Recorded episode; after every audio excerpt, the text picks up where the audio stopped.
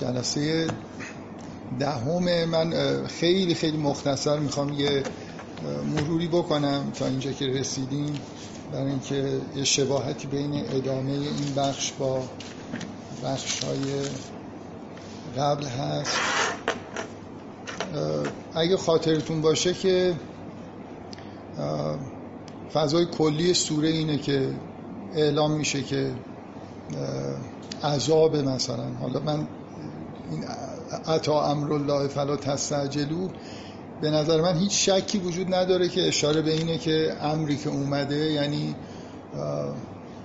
امر به مجازات و نابود همونجوری که در مورد اقوام پیشین بوده که گفته می شده که مثلا امر خداوند میاد یعنی اینکه امر به اینکه اینا شکست بخورن نابود بشن. با یه همچین آیه شروع میشه سوره و بعد شما در طول سوره چیزی که می‌بینید اینه که دستور به مهاجرت داده میشه و یه انتقال جالبی توی سوره وجود داره از بحث با مشرکین با به سمت بحث با اهل کتاب از اصول عقاید و مسائل اخلاقی به سمت فقه. فقه ببخشید من چون قرار امروز یه چیزایی در باره فقه بگم باید می‌گفتم احکام عملی مثلا. شریعت. آفرین. به سمت به قول چیزی که در قرآن هست مثلا همون شرع یا شریعت یه مجموع احکامی که حالا جنبه فردی و اجتماعی داره که بعدا مشخصا تو سوره بقره این دیده میشه که مثلا با جزئیات بعضی از مسائل مربوط به خانه عبادات خانواده تعامل مثلا اقتصادی کمتر در آیات قرآن میاد. این فضای کلیه در انتها مثلا گفته میشه که اینا رو با موعظه و جدال احسن به سمت حقیقت فرا بخوان. اصلا معنی این که قراره که دیگه مجازات بشن و این حرفا معنیش نیست که دعوت دیگه نشن.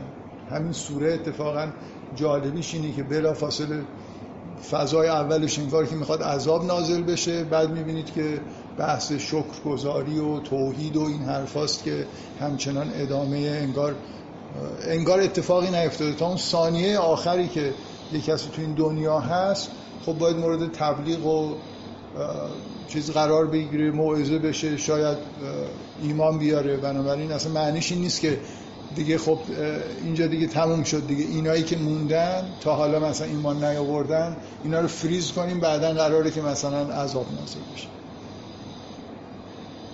این این حالت انتقالی که توی سوره هست چون الان داریم می‌رسیم به جایی که دیگه انگار بحث با مشرکین از این بعد تموم میشه. کم کم بحث درباره اصول اخلاقی و اصول در واقع شریعت هست. بعد قرآن بعد بحث با اهل کتاب. یه مقدار مثلا یه حکم شرعیه تا اینکه سوره به پایان برسه. این فضای کلی همچین در واقع سیری توی سوره رو ایجاد کرد من قبلا گفتم الانم تاکید می‌کنم یه جوری مثل یه سوره ما قبل یه سوره یا دو سوره ما قبل بقره دیگه. هنوز اینجا شما اعلام یه دین جدید به اون صورت نمی‌بینید.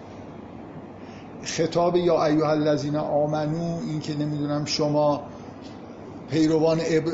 همه چیز همه چیز اون چیزهایی که بعدا تو سوره بقره میاد اینجا به صورت یه اشاره هایی هست. اشاره به ابراهیم هست اشاره به اینکه شما مثلا منشه این دین ابراهیم. اشاره به ابراهیم هست اشاره به شریعت هست اشاره به حتی یه آیه هست خیلی به نظر من که جالب ترین آیات سوره اینه. حرف از تبدیل آیه است که بعدا توی سوره بقره مشخصا مسئله تبدیل تغییر قبله مطرح میشه. اینکه یه چیزی ممکنه الان شما دارید یه کاری می‌کنید تغییر کنه در آینده. و کسانی اعتراض خواهند کرد.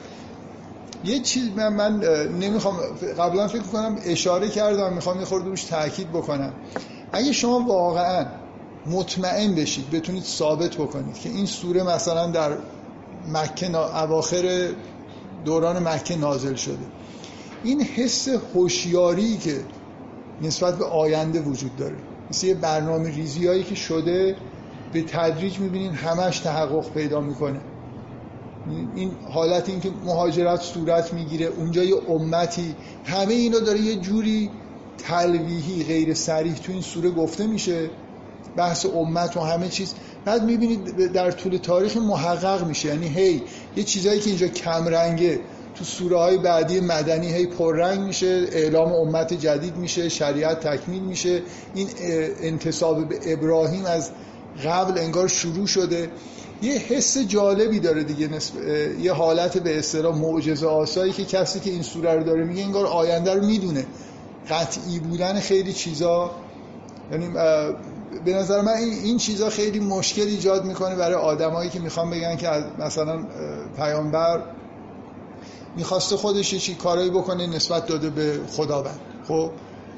بعد اینکه چطور یه آدم از اولش می‌دونه که بعدا می‌خواد چی کارا بکنه و چه اتفاقایی میفته می‌دونید؟ این حس آگاهی و پیش زمینه دادن توی قرآن این حالت هنوز انگار مهاجرت صورت نگرفته امت تشکیل نشده ولی اینجا می‌بینید از این به بعد از اینجا سوره به بعد خیلی این چیزا به طور تلویحی وجود داره دیگه که همه اینا به اون مسئله مهاجرت ارتباط پیدا می‌کنه. برای فضای کلی سوره. اینه من یه نکته آخر جلسه قبل گفتم چون نکته نکته که برای خود من جالبه در ادامه همین حرفی که دارم می‌زنم الان گفتم. این پایان این قسمت دوم ذکر نعمت ها که مفصل در موردش بحث کردیم این آیه و سرابیل تقیقم بعثکم که من جلسه قبلم گفتم. واقعا خیلی حالت کمرنگ داره نسبت به ببین توی یادآوری بکنم تو سوره بقره که هنوز جنگی صورت نگرفته ولی وقتی امت اعلام میشه که این امت جدید و این حرفاست اون آیات میاد بلا فاصله اون آیات میاد که مثلا ولا نبلون نکن به شیء من الخوف و الجوع آخرش میگه انا لله و انا الیه راجعون. که دیگه یه جورایی سریح داره میگه که جنگ پیش میاد. اینجا در حد همون می‌خوام یه حالت یه چیزای کمرنگی که به تدریج پررنگ میشن تا اینکه اصلا تحقق پیدا می‌کنن. اون جنگی واقعا هست. بعدا مثلا سوره آل عمران وقتی که جنگ ها انجام شده حالا داره درباره جنگ ها بحث میشه. واقعا جنگ توی این سوره در حد همین یه جمله است دیگه. در ذکر نعمت ها یه دفعه یه جمله یه مقدار چی میگن؟ هشدار دهنده ظاهر میشه که که یکی از خوبی های لباس اینه که مثلا در جنگ به دردتون می‌خوره. این اتفاقا ببین اون, اون چیزی که یه عده به عنوان چی میگن پراکندگی و نظم نداشتن و انسجام نداشتن سوره های قرآن به نظرشون می‌رسه از من اینو بارها گفتم. حالا تو این جلسات مثلا ادبیات مدرن شاید مفصلتر گفته باشم.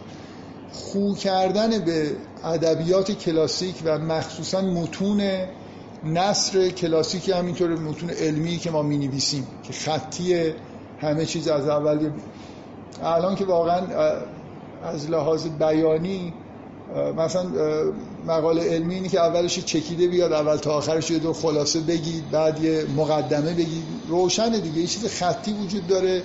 نمی‌دونم literature review بکنید وارد فلان چیز بشید.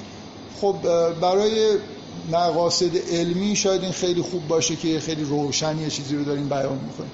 تو ادبیات هیچ وقت اینجوری نبوده.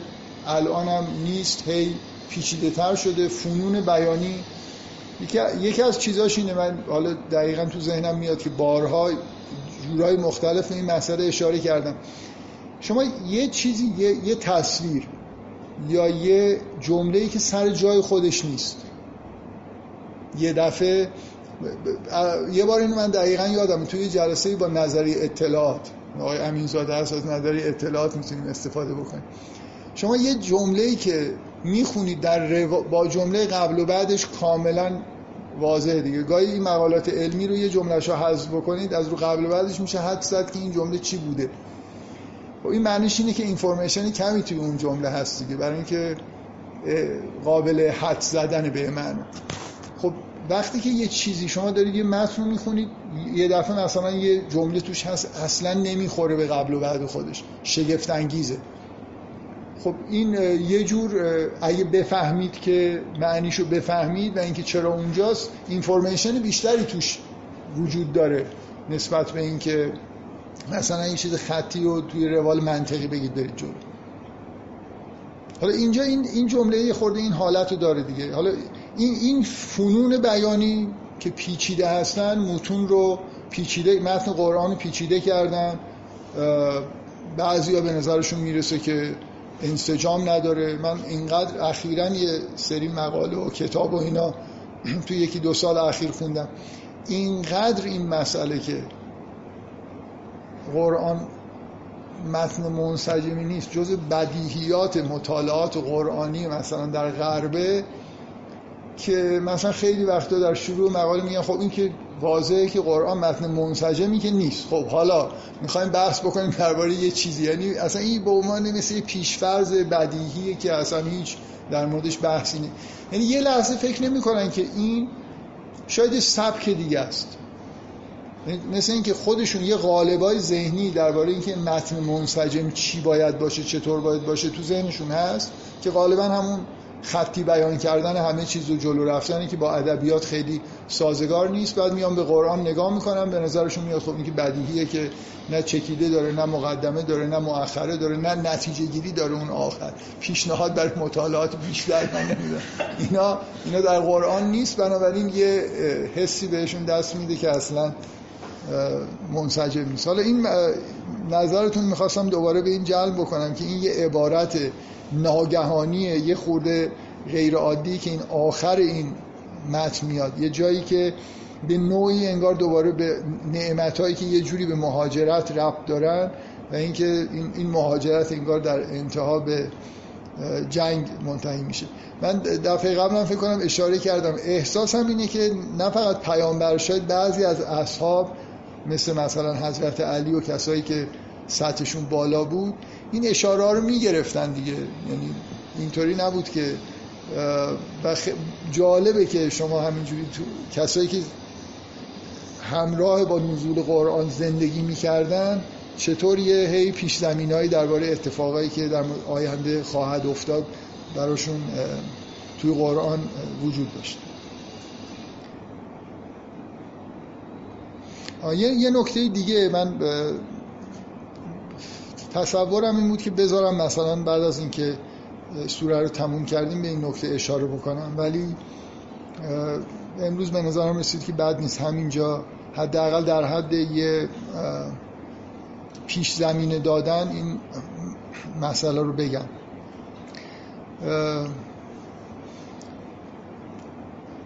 ببینید یه جور برداشتای عارفانه وجود داره از قرآن که احتمالا باش برخورد کردید. منم حالا خیلی وقت قبل مطمئنم که توی یکی دو مورد حداقل بهشون یه اشاره کردم. مثلا فرض کنید وقتی که داستانهای قرآن رو دارن می‌خونن تفسیر می‌کنن مثلا حرف از برخورد موسا و فرعون که هست میگن موسا مثل تمثیلی از روح و فرعون مثل نفس یا تمثیل انانیت یا موسا که میگه که می‌خواد خدا رو ببینه و خداوند میگه که من نمی‌تونی منو ببینی ولی تجلی می‌کنه بر جبل و اینو از بین می‌بره میگن جبل نماد مثلا فرض کنید انانیته و این تجلی که خداوند بر جبل کرد انانیت رو از بین برد و انانیتی که باعث میشه ما نتونیم مثلا خداوند رو ببینیم. انانیت یعنی منم منم کردن و این منی که ما یه چیز موهومیه ما فکر می‌کنیم وجود داریم ولی یعنی چیزی درباره این توجه مثلا به من به نفس. کلا انانیت از انا توی زبان عربی یعنی من انانیت یعنی مثلا منیت. ما یه چیزی مشابه این ساختیم توی زبان فارسی. اینکه کلا یا مثلا دیگه الان چیزی که اینجا تو این سوره میشه تعبیر کرد بذار یه آیه مشخصا بگم که عرفا در موردش بحث کردن.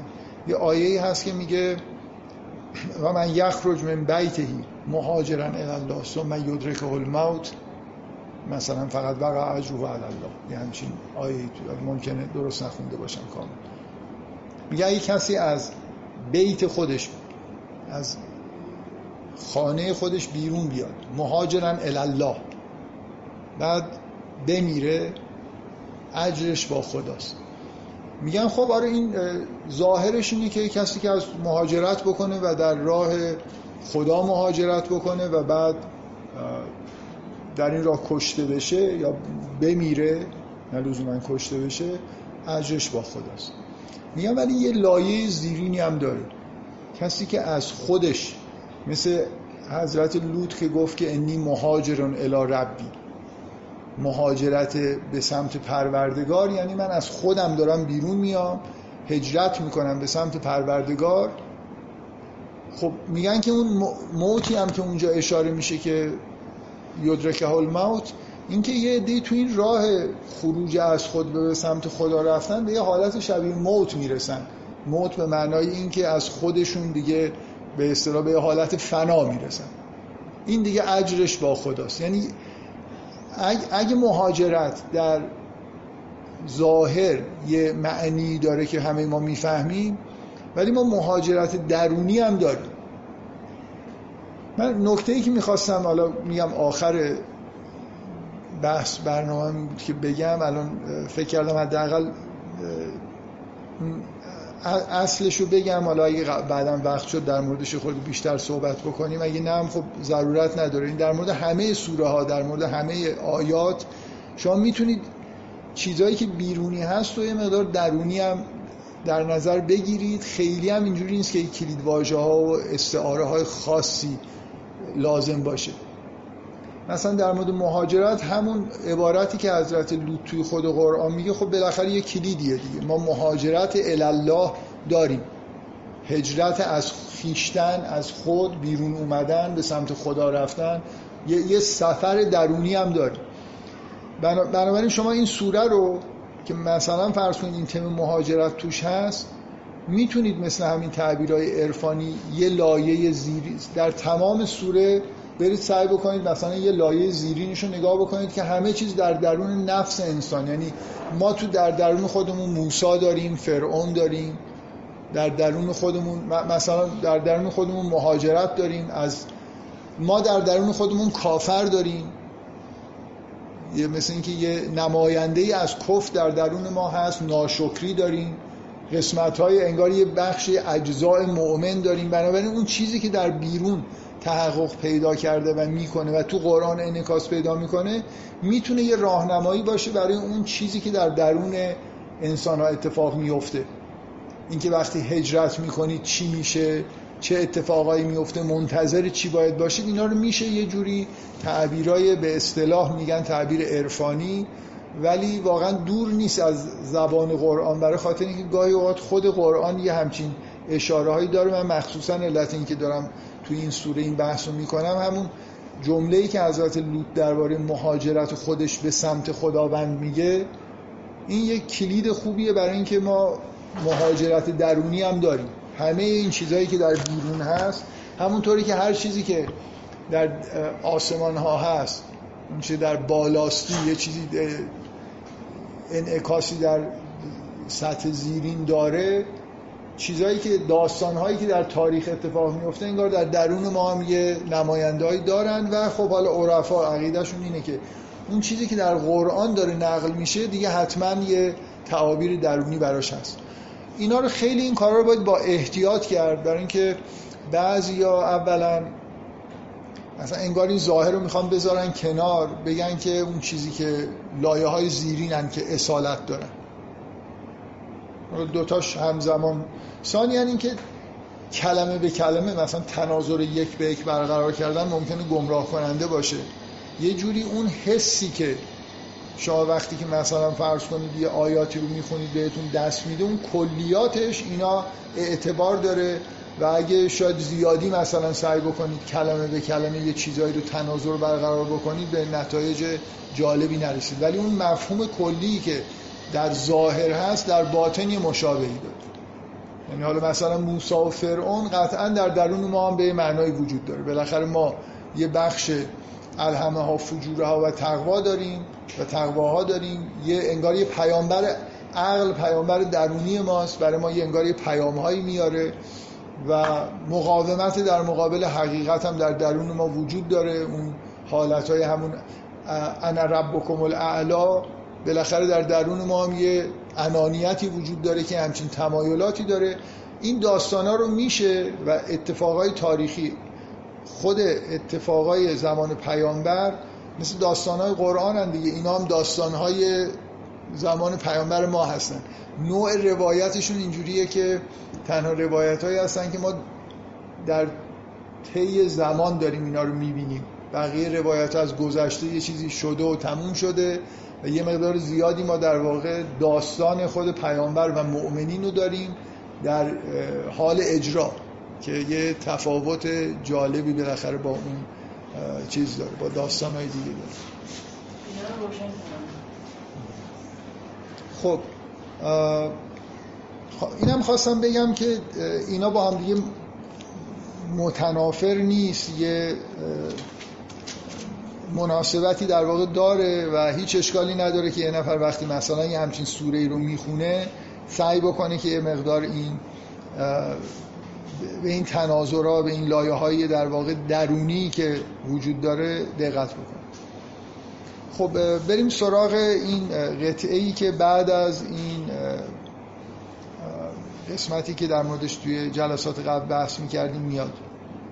این قسمت دوم آیاتی که مربوط به نعمت ها و در واقع بیان ظاهر شدن توحید در طبیعت بود که حالا اینجا یه روال خاصی توی این آیات داشت. با این آیه ها تموم میشه که فین تولا و فین نما علیک البلاغ المبین یعرفون نعمت الله ثم ینکرونها و اکثر هم الکافرون یه جوری پایان این بحثیه که از ابتدای سوره با اون قطعه بلند نعمت های اول که حالت اینا همش حالت استدلال هم داره فقط نمایش یه همین مثلا تو این قسمت من سعی کردم نشون بدم یه سیری توی خود این آیات از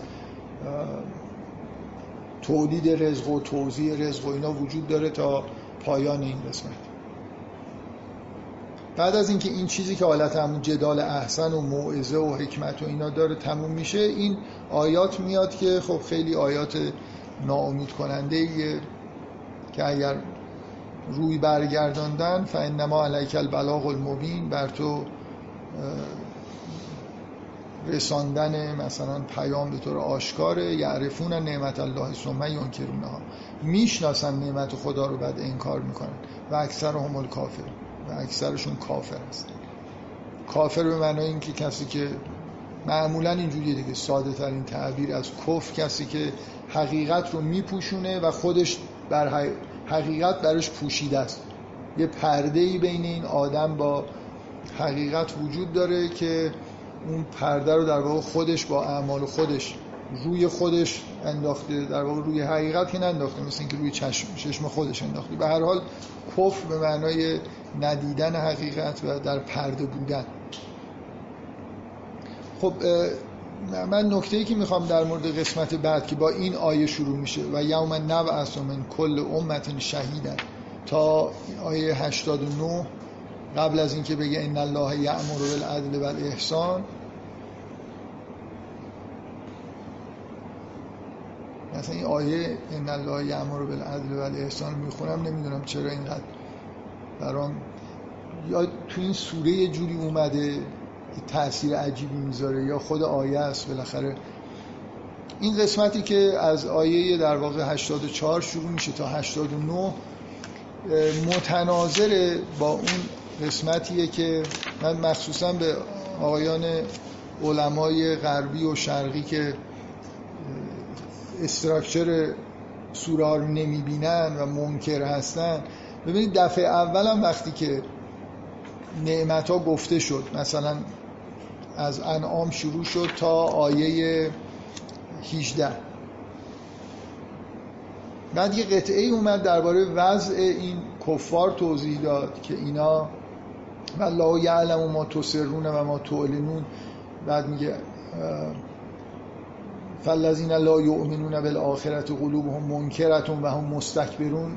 تاکید اونجا روی استکبار بود که باعث میشه که نعمت ها رو نبینن و به رسمیت نشناسن. بعد چی بود؟ بعد صحنه از قیامت بود که اینا وارد قیامت میشن و عذاب میشن. یه آیه مثلا بود که می‌گفت که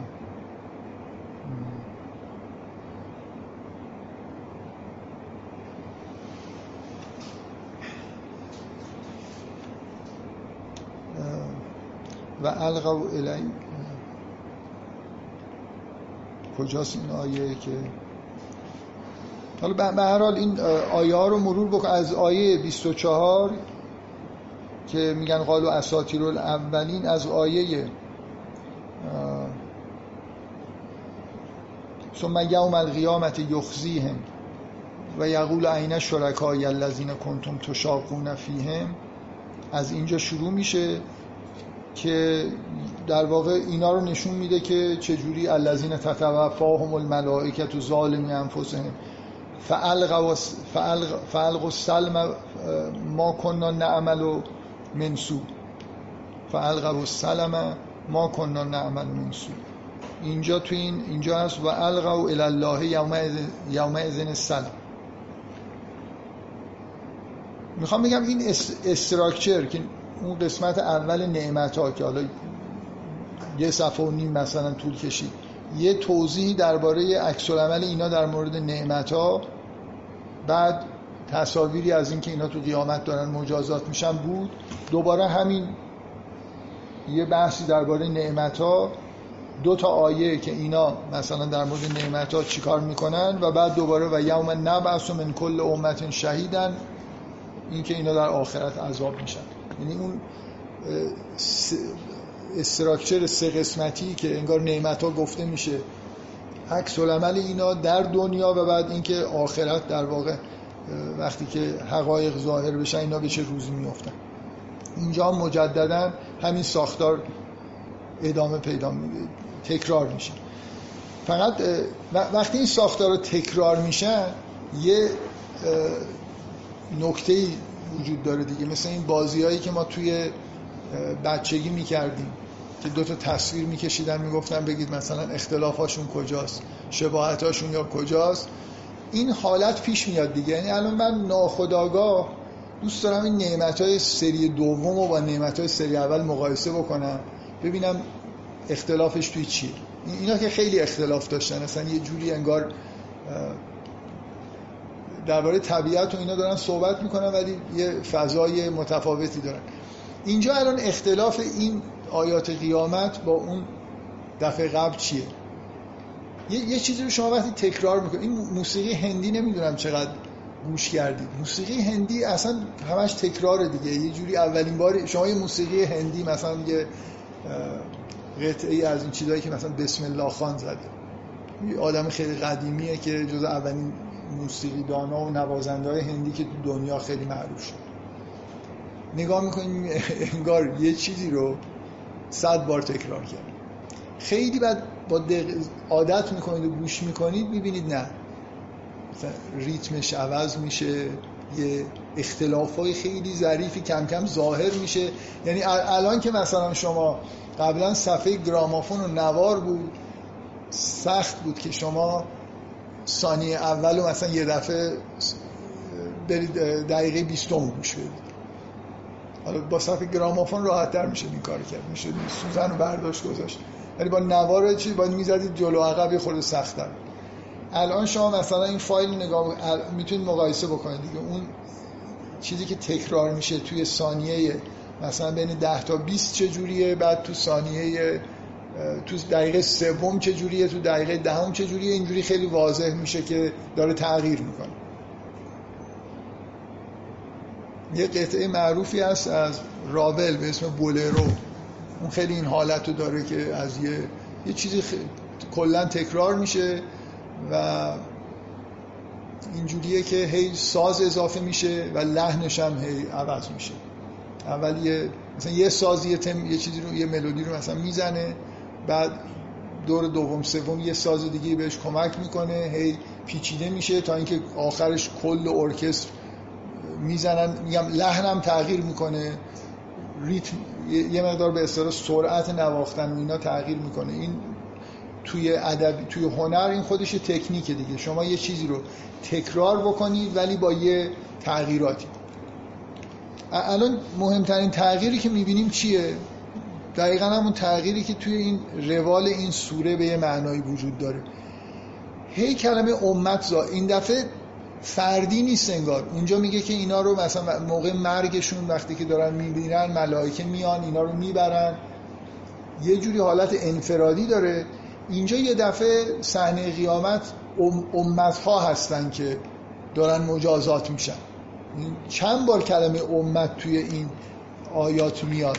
میگه که مثلا و یوم نبعث من کل اصلا با این آیه شروع میشه. و یوم نبعث من کل امت شهیدن ثم لا یؤذن للذین کفروا ولا هم یستعتبون. انگار صحنه بعث و برخواستن یه امته که یه نفر خاص توش به عنوان شهید انتخاب شد دوباره و یوم نبعث فی کل امت شهیدن علیهم من انفسهم و جئنا بک شهیدن علی هؤلاء. و تو رو بر اینا مثلا به عنوان شهید میاد حالا این کلمه امت باز توی قسمت بعدم تکرار میشه. من دفعه قبل قول دادم که یه چیزی در مورد کلمه شهید بگم که توی قرآن به یه معنای غیر از اونی که ما کلمه شهید رو به کار می‌بریم به کار میره. و اینکه حالا حداقل در حد یه چیز خیلی ساده اگه بخوایم بگیم معنیش چی میشه بدون اینکه بخوایم وارد بحث بشیم این مقدار به نظر من که یه مفهوم نسبتا پیچیده است دیگه یه خورده توضیح دادن شاید راحت نباشه. یه چیز خیلی ساده اینه که شما فرض کنید که در قیامت می‌خواد به عدالت مردم می‌خوان مجازات بشن. اینکه در چه دوره تاریخی کجا زندگی کردن مهمه دیگه مهم نیست. یعنی شما می‌خواید همون جوری که به یه آدمی که توی قرن مثلا فرض کنید در زمان پیامبر زندگی می‌کرده با آدمی که توی پنج هزار سال قبل زندگی می‌کرده با اونی که تو غار زندگی می‌کرده و با این آدم های بدبختی که الان دارن زندگی می‌کنن و بدبختترهایی که در آینده زندگی خواهند همه رو که نمیشه با هم دیگه یه جوری انگار یه ملاک چیز بذارید براشون واحد بذارید. انتظار از بعضی ها ممکنه از بعضی از تو برهه های از تاریخ تو بعضی از مناطق جغرافیایی یعنی در یه امت هایی ممکنه توقع بیشتری بوده اگه کافر شدن. اینکه چقدر کافر شدن اینا این به حساب چوب خطمون رو چجوری بذاریم که این آدم الان مثلا در چه رده ای از کمال انسانی هست چقدر باید مج... چقدر شایسته مجازات شده یا نشده بستگی به شرایط داره دیگه. بنابراین این که در هر امتی انگار یه شاخصی وجود داشته باشه یه کسی که به نوعی انگار شاخص باشه در, در اینجا می‌شد به یه همچین کمالی رسید. اینکه آیا لزوما کامل ترین افراد هستن تا حدودی انگار اینجور به نظر می‌رسه. که انگار مثلا فرض کنید در هزار سال پیش اصلا انسان از نظر مغز و به اصطلاح تکامل درک و فهم و اینا با توجه به زبان ساده ای که اون موقع وجود داشت تا کجا می‌تونسته پیش بره که ما بخوایم مقایسه بکنیم؟ یه است... شیعیان یه روایتی رو خیلی علاقه دارن و روش میگن که شاهین ترازوی مثلا قیامت حضرت علی. خب حالا در قرآن میگه که این, ام این امت برای این امت پیامبر به عنوان شاهد شهید حالا هر چی می‌خواید بگید. شهید یعنی گواه. گواه این امت که می‌تونستن به یه جاهایی برسن انگار پیامبر و همه امت ها انگار یه نماینده ای باید داشته باشن. چون واقعا بعضی از امت ها در یه شرایطی زندگی می‌کردن که شاید هیچکی به کمال مثلا در حد پیامبران و اینا نرسیده. خب اون شاخص خوبی برای قضاوت کردن در مورد افرادی که اونجا بودن به جایی نرسیدن. خب نرسیدن. من فکر کنم دوران در این دورانی که ما هستیم هم هیچ هیچ کاری نیست. الحمدلله افراد تکاملی یافته زیاد نیستن. ما اون موقع میریم می‌بینیم آقا خب به ما یه تخفیف هایی مثلا شاید بدن. آه. نمره ما رو می‌برن نمودار. آف آفرین آفرین. مثل نمره رو نمودار بردن دیگه. بالاخره یه جوری باید normalize بشن مردم. همه آدما در همهش همه امت ها در شرایط مساوی نبودن از نظر اینکه راه کمال رو طی بکنن یا نکنن. بنابراین یه شاخص هایی براشون در واقع در نظر گرفته میشه و من, من احساسم اینه که این خیلی معنی ساده بخوایم بکنیم. حالا میگم خود واژه شهید واژه ساده ای نیست یعنی که باید همه جای قرآن شما نگاه بکنید. ولی این که در هر امتی یه گواه داره مثل اینه که مثل همون اصطلاحی که تو روایات میگن انگار شاخصی کسی که باش بشه مقایسه کرد. آدمایی که خیلی به کمال می‌رسن مثل این دانشجوهایی که نمره 20 می‌گیرن نمی‌ذارن بقیه برن رو نموداری هم که حالتی شاید داشته باشه. بنابراین از یه جهاتی ممکنه خبر خوبی نباشه که برای این امت پیامبر شهیده این به خبر مثبت تلقی نکن من یه خورده به شوخی و خنده رسید. من واقعا فقط نکته ای که می‌خواستم بگم اون قسمت جدیش اینه که امت ها رو نمیشه همه رو با همه آدما رو در طول تاریخ و جغرافیا نمیشه با یه شیوه انگار قضاوت کرد. بلکه یه حالت local داره. این حالت local اینه که یا باید ببینیم اونجا اوضاع چجوری بوده. یه آدم به عنوان شاخص می‌تونه انتخاب بشه که با اون مقایسه بشن. و این قسمت جدی شده یعنی مسئله local بودن قضاوت درباره امت ها و اینجا آیات یه دفعه میگم این سوره که این فضاش اینجوریه که از انگار داریم میریم به سمت تشکیل امت یه دفعه این آیاتی که در مورد قیامت هم هست حالت جمعی پیدا می‌کنه حرف از امت شهید هر امتی یه کسی باید باشه و این حرف.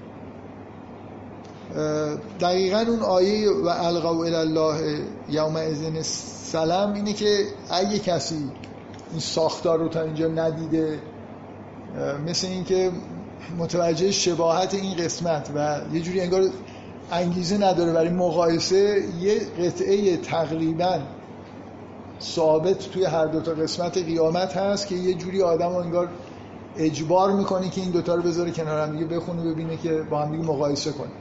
برای اینکه یه چیز داره دیگه یه قطعه ثابت داره. خب جزئیاتش حالا قرار شد که تو این جلسه دیگه وارد جزئیات قطعه ها نشیم. فکر می‌کنم قطعه روشنه دیگه. بعد از اون موعظه حسنه و اینکه شما این افرادی هستن که کافر هستن مدام هم می‌بینید توی این آیات همین قبل از اینکه این آیات شروع بشه میگه و اکثر همون کافرون این مسئله کفر للذین کفرون یا الذین کفروا و صدوا عن سبیل الله اینا میاد. این آیه اینم باز ببینید با همین فضای سوره سازگاره. بعد از اینکه اون تصاویر میاد که حالا این امت ها مثلا محشور شدن اونایی که کافر هستن مشرک هستن دارن مجازات میشن یه آیه میاد که به نوعی با این سوره ارتباط خاص داره. میگه الذین کفروا و صد دو ان سبیل اونایی که کافر شدن و جلوی راه خدا رو گرفتن. اینا زدناهم عذابا فوق العذاب. به ما کانو یفسدون.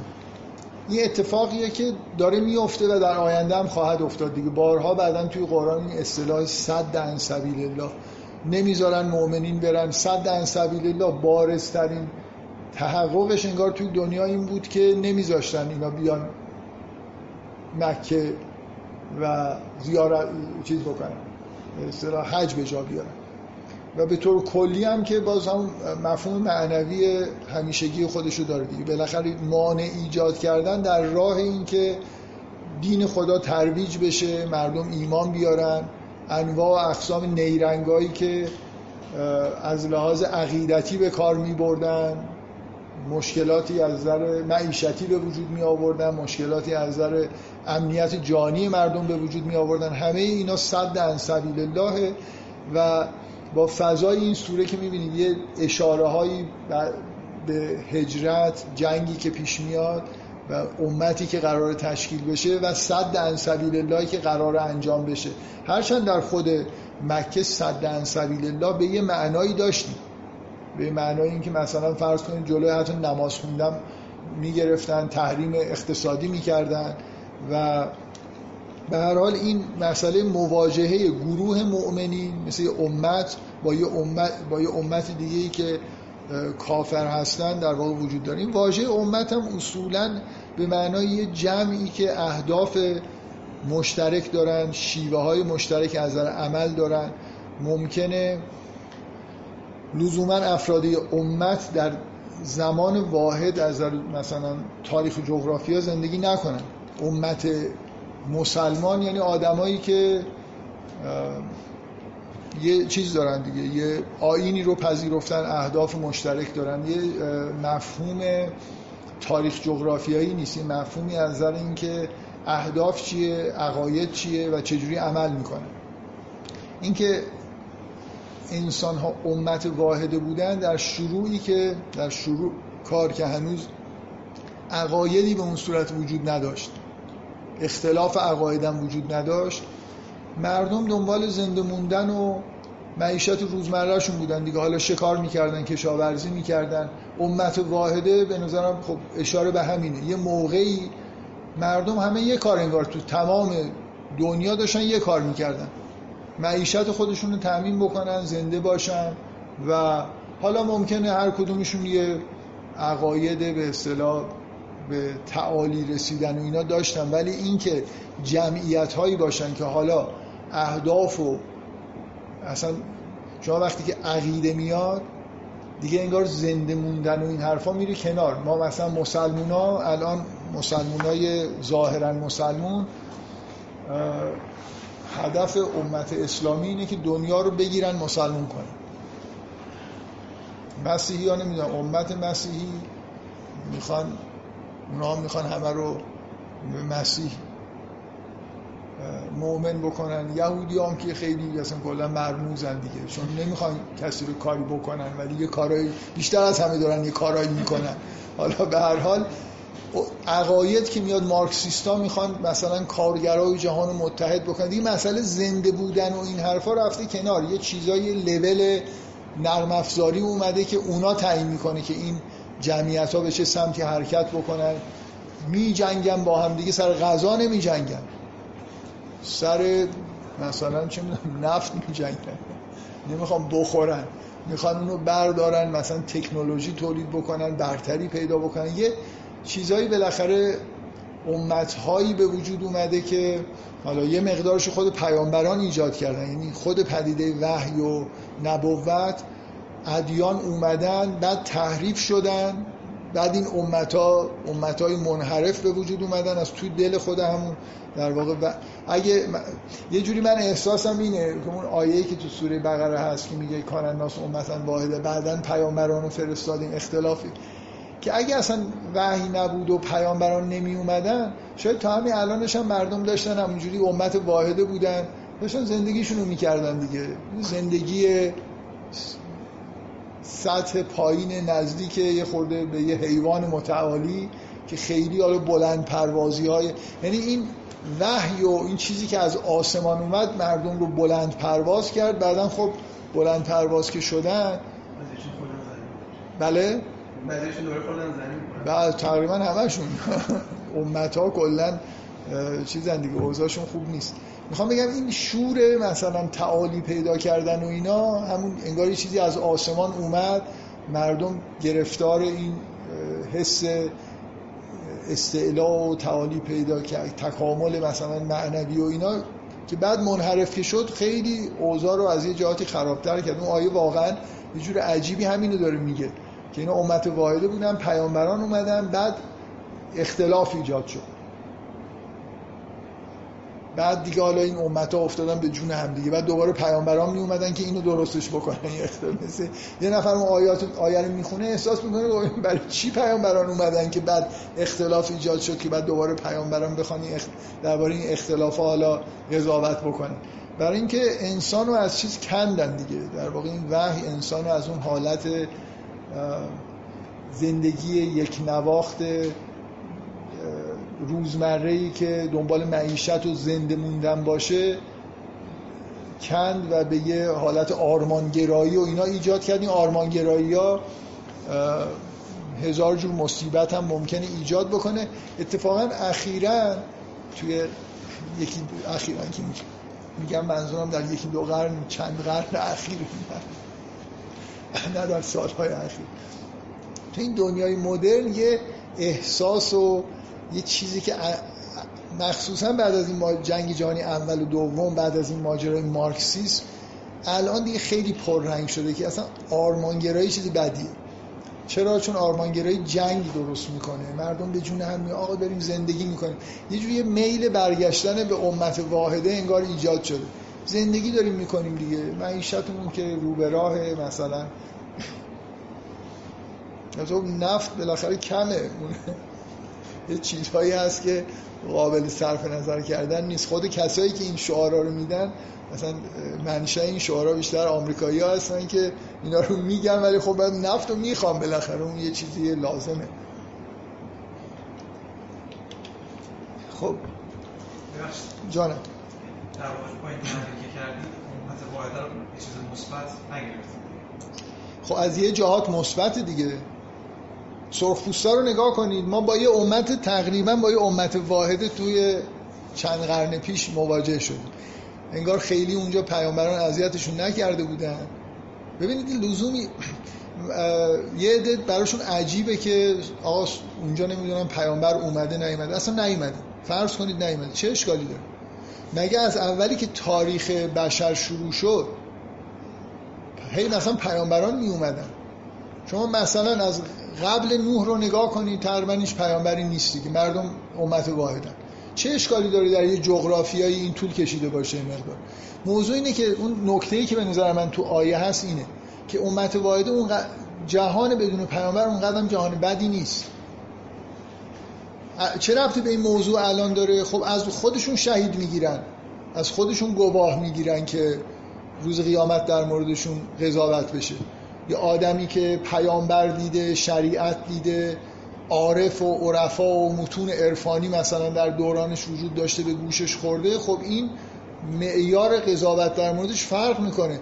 می‌خوام بگم نه من امت واحده رو نه می‌تونم بگم منفیه نه می‌تونم بگم مثبته. جنبه های منفی و مثبت در هر دوتا وجود داره.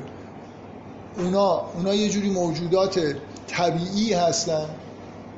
یه خود تکوینی ترن و اینا یه موجوداتی هستن که نرم افزار بیشتر تولید کردن. فرهنگ درشون یعنی ما یه سیری از سمت طبیعت به فرهنگ داریم. هرچی به طبیعت نزدیک ترید انسان ها با هم دیگه بچه مشترک بیشتر دارن. فرهنگ که ایجاد میشه اینا موجوداتی میشن که ممکنه با هم دیگه رو به دلایل واهی بکشن. خب حالا اینکه کدومش بهتره؟ خب به نظر میاد ضرورت داشته که این فرهنگ ایجاد بشه. یعنی در شعن انسان این بوده انگار آمادگیشو داشته پتانسیلشو داشته باید تحقق پیدا می‌کرده که موجود فرهنگی بشه. ولی بدیش هم ببینید دیگه فرهنگی مثل همینی که الان خب یه حقیقتی در این قضاوتی که الان خیلی متداول شده وجود داره که آرمانگرایی خطرناکه. شریعت خطرناکه. وحی الهی دین پیامبران که میاد درسته که با خودشون یه فرهنگ متعالی میارن. ولی همین فرهنگ متعالی خطر هم برای امت ها ایجاد می‌کنه برای انسان ها ایجاد می‌کنه. واقعا من اینو بارها تاکید کردم که در قرآن خیلی سراحتا این نکته گفته میشه که بدترین آدما توی جوامع دینی هستن. شما سرخپوست خیلی بد ندارید. آخرش اینی که مثلا یه دونه گاومیش لازم داشته دو تا کشته. هرس هرس زده. یا حالا مثلا به سر چیز جنگیده. سر مثلا فرض کنید یه نفر رو به ناحق کشته. همه جا بالاخره این گناهان اصلی وجود داشتن. حق و رعایت نکردن و مثلا یه جوری عدالت و رعایت نکردن این اصول زیر پا گذاشته میشه. اما اون آدمی که میاد جا خودش جانشین خدا معرفی می‌کنه کتاب رو برمیداره تحریف می‌کنه. یه جوری مقابل خدا وای میسته. این اصلا این موجود وحشتناکیه دیگه. اینا طبقات پایین جهنم اینا اونا بیچارا در اون طبقه اول دوم امت واحده یا خیلی پایین نمیافتن. ازشون آدم برجسته ممکنه خیلی به وجود نیاد. بفهم. بفهم. ها الان یادم شما اصولا رو امت واحده چیز دارید یه ماجرایی دارید خب. یکی اینکه من یه ذره از این بابت شاید تناظر بشه ایجاد کرد توی این سوره چون یه جایی میگه که لو شاء الله لهداکم اجمعین. می‌خوام این میشه اینو بگیم که چون تو اون اولیه مثبته داره میگه اگر خدا می‌خواست شما رو هدایت می‌کرد. حالا اینو من یادم نمیاد ولی فکر کنم اکثر جاها در واقع که میگه اگر خدا می‌خواست یه خدا چیز بد که نمی‌خواد. حالا شاید هم چند جایی تو قرآن داره ولی لاغت تو این سوره این آیه رو داریم که لو شاء الله لهداکم اجمعین بعد ادامهش میاد. میگه لو شاء الله لجعلکم امتا واحده. این لزوما ربط این تعبیری که الان من کردم این تعبیری که الان من کردم اگه همه هدایت بشن امت واحده دوباره تشکیل میشه دیگه. امت واحده معنیش این نیست که حتما دنبال معیشت باشن. امت واحده یعنی همه مردم یه کار انگار دارن انجام. چرا قبلا قبل از ظهور پیامبران و این فرهنگی شدن بشر امت واحده بودن؟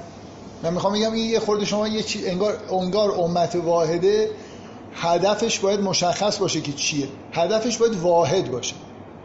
یعنی شما در هفت هزار سال قبل مردم امت واحده بودن. به این معنا که همه یه کار داشتن می‌کردن. مثل اینکه یه فرهنگ ساده ای وجود داشت. صبح که بلنشی بری مثلا دنبال شکار رو یه کاری بکنی و شب برگردی خونه بخوری با زن و بچه تو بخوابی و حالا قبیله بوده حالا هر چی بوده. یه چیزی در همه دنیا انگار همه دارن یه کار می‌کنه حالا اگه همه هدایت بشن خداوند همه رو هدایت بکنه مثلا به دین اسلام واقعا مؤمن بشن و یه جوری فرس خب یه امت واحده ای تشکیل میشه دیگه. امت واحده ای که حالا اهدافش دیگه اون نیست. می‌خوام بگم این کلمه امت واحده رو به این معنا نگیرید که اینا حتما یه امت خداوند دیگه بعد از اون امت واحده امت واحده ایجاد نکرده. یعنی این اختلاف به وجود اومده و ولی میگه می‌تونم این کارو بکنم. میشه خداوند دخالت بکنه همه یه دفعه. الان در تمام دنیا مثلا یه دفعه معجزه بارز مشخصی ظاهر بشه که همه حقانیت مثلا اسلام و قرآن رو بفهمن و یه جوری انگار اجبارا اگر هم یه کسی مقاومت کرد توی مغزش رو یه دخالتی بکنیم و یه چند تا مثلا سلولش رو بسوزونیم و یه دوتا ایجاد بکنیم همه دفعه بشن مسلمون واقعی. مرید قرآن. خب یه امت واحده ای تشکیل میشه دیگه. امت واحده ای حالا با اینو خدا نمی‌خواد دیگه. خدا بعد از اون امت واحده اولیه پیش از پیامبران دیگه امت واحده ایجاد نکرده و من از اون آیه اینو می‌فهمه که نمی‌خواد بکنه. جان. یه ذره من احساسم اینه که شما مثلا تو سر جوامع بدوی زیاد می‌زنید. یعنی درسته که شما میگید اونا خیلی آدمای بدی توشون نیستن ولی خیلی هم رشد نمی‌کنن منم قبول دارم ولی یه سوال دارم. می‌خوام بگم که اینکه یه مثلا تعابیر شما داشتید در رابطه با اینکه زبان مثلا یه جورایی اسما انسان و انتون و آباکم یه جامعه که اصلا زبان یا فرهنگش ضعیفه خب که خیلی موحد ترن یعنی تو دل طبیعتن چیزی اصلا وجود نداره که رو من خود تخیلیش رو نگاه می‌کنم. یعنی یه آدمی که از طبیعت رزقش رو مستقیم می‌گیره جایی برای اصلا مشرک شدن به معنی واقعی نداره. این خب چه ایرادی داره؟ درسته چرا؟ ببینید ببینید شما به همین امت واحده ای که من همیشه اینو با حسرت میگم که واقعا یه اتفاق بی‌نظیری بود که ما یه دفعه قاره کشف کردیم که فرهنگایی که انگار چند هزار سال قبل بودن و در زمان حال می‌تونستیم ببینیم. یعنی اگه بشر به جای طلا و تصاحب زمین و اینا یه ذره موجود رامتری بود و معنوی تر بود کلا باید اونجا رو تبدیل می‌کردیم به مرکز مطالعه درباره بشر دیگه. خیلی چیز اتفاق جالبی بود که انگار انگار یه فلشبک زدید به چندین هزار سال قبل که مردم چجوری زندگی می‌کردن چجوری فکر می‌کردن. اتفاقا اونجا مسئله مشکل نبودن خط و زبان و اینا که یه چیز مدونی وجود نداشت به اون صورتی که این بر دنیا به وجود اومده بود. خیلی جالب بود. اما حس من اینه که مثل همون چیزی که در قرآن بهش گفته میشه امت واحده. حالا حداقل یه قسمت هایش بعضی ها خب تمدن های خورده پیشرفته تر داشتن اونا ولی شما مثلا همین سرخ رو که نگاه می‌کنید خب خیلی اتفاقا مشرکانه است به معنا دیگه. یعنی بالاخره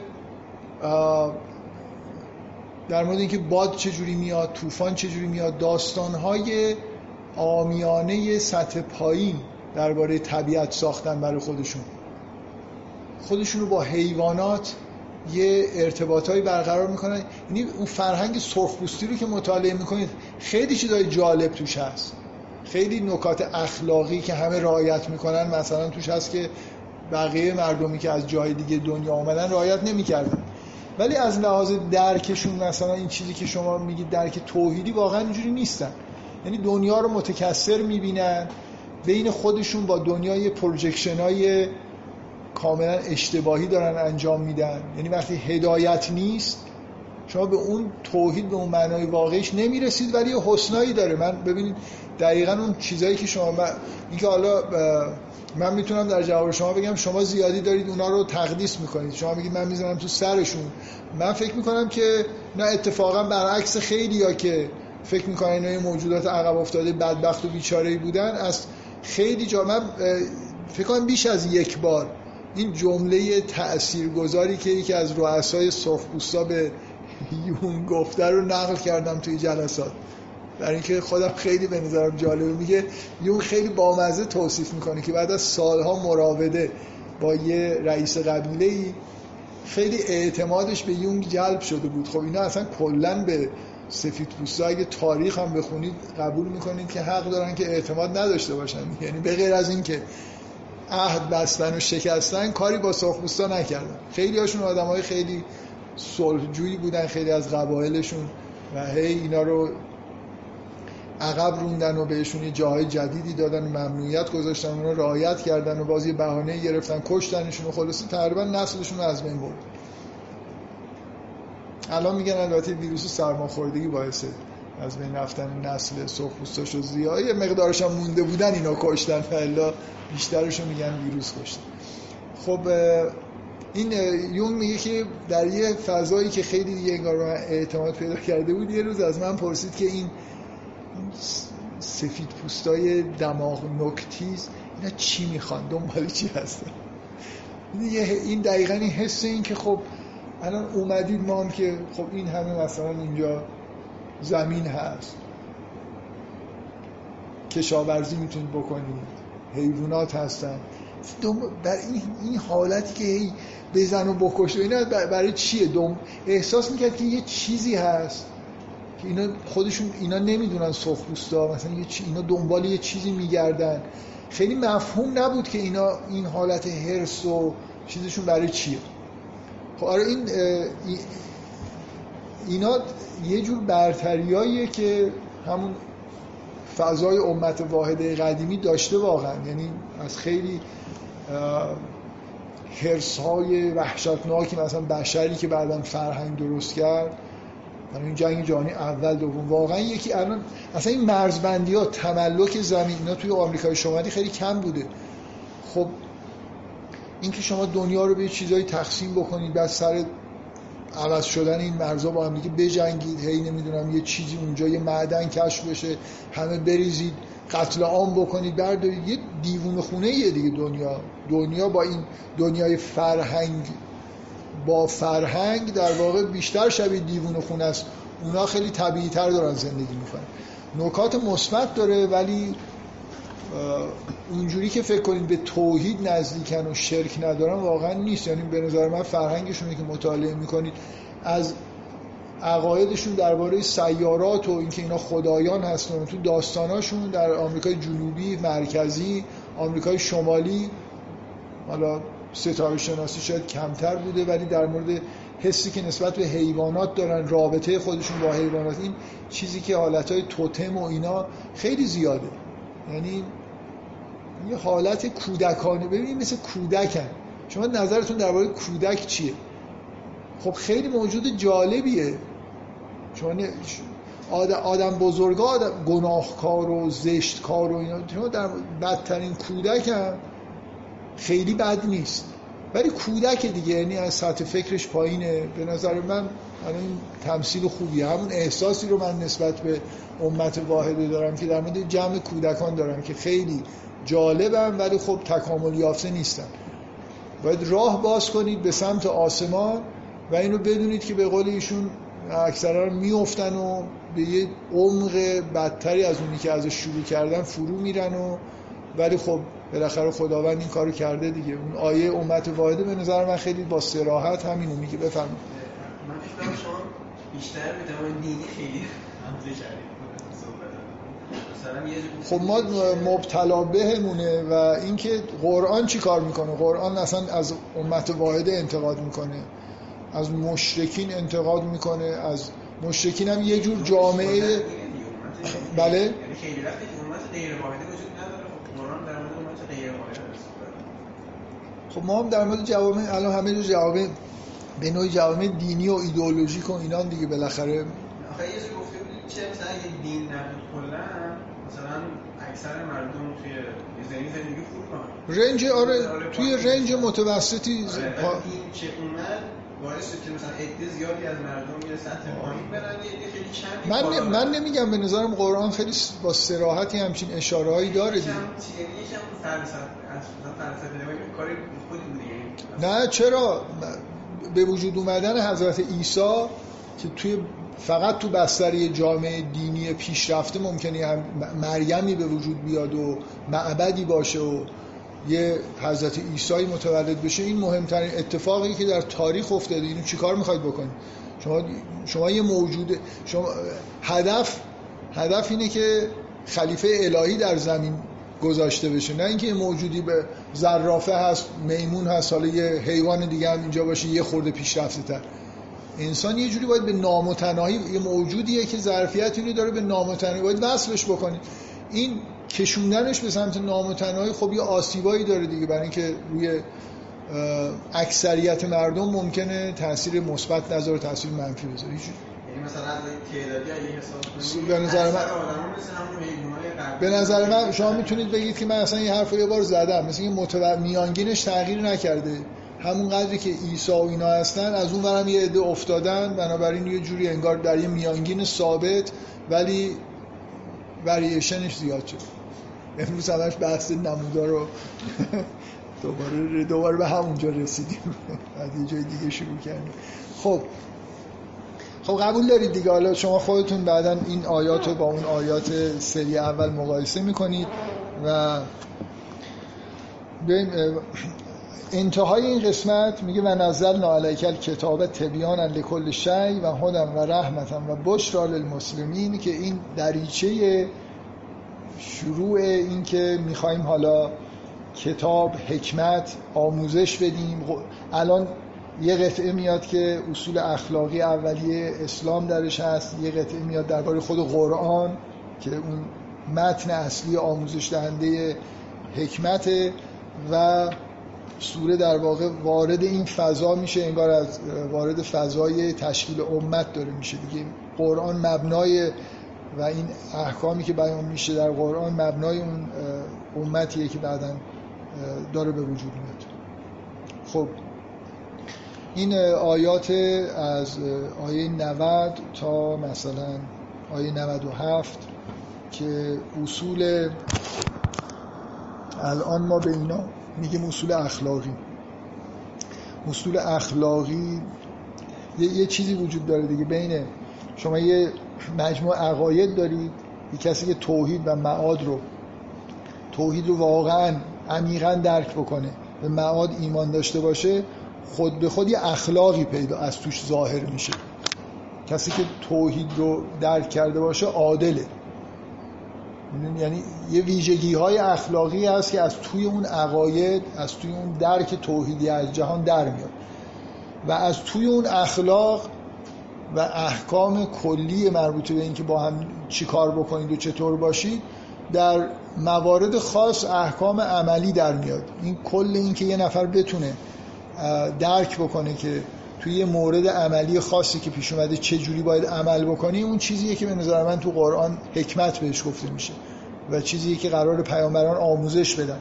اینکه ما در, در واقع حکمت اون چیزی توی قرآن اون چیزی که بعدا بهش گفته شد حکمت عملی. اینکه من بتونم درک بکنم که چطور باید عمل بکنم. این از یه اصول کلی انگار تو ذهنم هست که اونا رو درباره جهان درک کردم درباره خودم. از اینا یه سری اصول کلی که باید مثلا عدالت رو رعایت بکنم. مثلا این جمله کاری رو که بر خودت نمیپسندی بر دیگران نپسند. یه چیزهای این شکلی من تو ذهنم هست. بعد وارد یه هیته های پیچیده تر روزمره که میشم می‌تونم از اون احکام کلی یه چیزایی استنباط بکنم. اینجا یه لایه از شریعت وجود داره دیگه. یعنی بعد از اون عقاید و این اصول کلی اخلاقی یه لایه از شریعت آموزش داده میشه که اینا رو اگه کسی خوب درک بکنه در مواردی که شر وجود نداره می‌تونه درک بکنه که چجوری باید عمل بکنه اگه حکم سریح شر وجود نداره. می‌بینید که بحثای جوری به فقه مربوطه تقصیر من نیست. یعنی خب این این چیزی که تو این آیات اومده در واقع اینا همون اصول اساسیه که آدما باید درک بکنن. و من واقعا نمی‌دونم خیلی شخصا شما آیات ارث رو که مثلا می‌خونید آیات ارث تأثیر عمیق احساسی ممکنه روتون نذاره. ولی این نوع آیات این سادگی که وجود داره ترتیب بیانش اینا به شدت به نظرم تأثیر گذاره و یه چیز خیلی بدی که در واقع آدم وقتی این آیات می‌خونه به ذهنش می‌رسه اینه که چقدر ما دوریم. یعنی شما مثلا جامعه الان ما در یه جامعه زندگی می‌کنیم مثلا مسلمون هستیم جامعه اسلامیه. افراد متدین رو نگاه بکنیم این چقدر واقعا این ان الله یأمر بالعدل. الان توی ایران چقدر عدالت رعایت میشه؟ فکر کنم اگه یه معیار بذارید بتونید بسنجید آخر نباشیم جزو یعنی اصلا چیزی که اینجا ببینید در دنیا حالا به هر حال توی دو سه قرن گذشته یه انقلابی تو آمریکا شد بعد انقلابی تو فرانسه که اصلا شعارش برابری و برادری بود. یه حسی از این که باید عدالت برقرار باشه. عدالت حداقل در مورد اینکه آدما در برابر قانون مساوی باشن. یعنی من وقتی یه قانون گذاشتم استثناء قائل نشم. اصلا ایران کشور استثناء قانون وجود نداره. یا همش هم کشکی یعنی شما تو این, تو این کشور نگاه می‌کنید قانون داریم ولی اصلا چیزی به اسم این که الان طرف می‌خواد بره دانشگاه طرف می‌خواد یه شغل پیدا بکنه. اینکه فامیل کیه کی توصیهش رو بکنه اینا یعنی یه روابطی خارج از استحقاق. این چیزی که واقعا نمی‌بینید در هیچ زمینه ای تو ایران از قضاوت توی دادگستری گرفته تا توی اینکه شغل پیدا بکنید زندگی بکنید. همه جا نابرابری هست دیگه. چیزهای دیگه ملاحظات دیگه به غیر از اینکه کی استحقاق چه چیزی رو داره به وجود اومده. یعنی ما واقعا توی جامعه زندگی می‌کنیم. اساسش بر بیعدالتی. حالا قرآن قرآن رو می‌خونید داره اصول مثلا فرض کنید احکام عملی رو می‌خواد بگه. اولش اینه که ان الله یأمر بالعدل. یأمر بالعدل و الاحسان ما چیزی که تو جامعهمون نداریم تو جامعه دینی ها وسواس نسبت به عدل و احسانه. یعنی طرف کاملا متدینه و به راحتی خواهرزاده خودشو می‌بره یه جایی می‌ذاره سر کار. و فکر نمی این بیعدالتی اتفاق افتاده.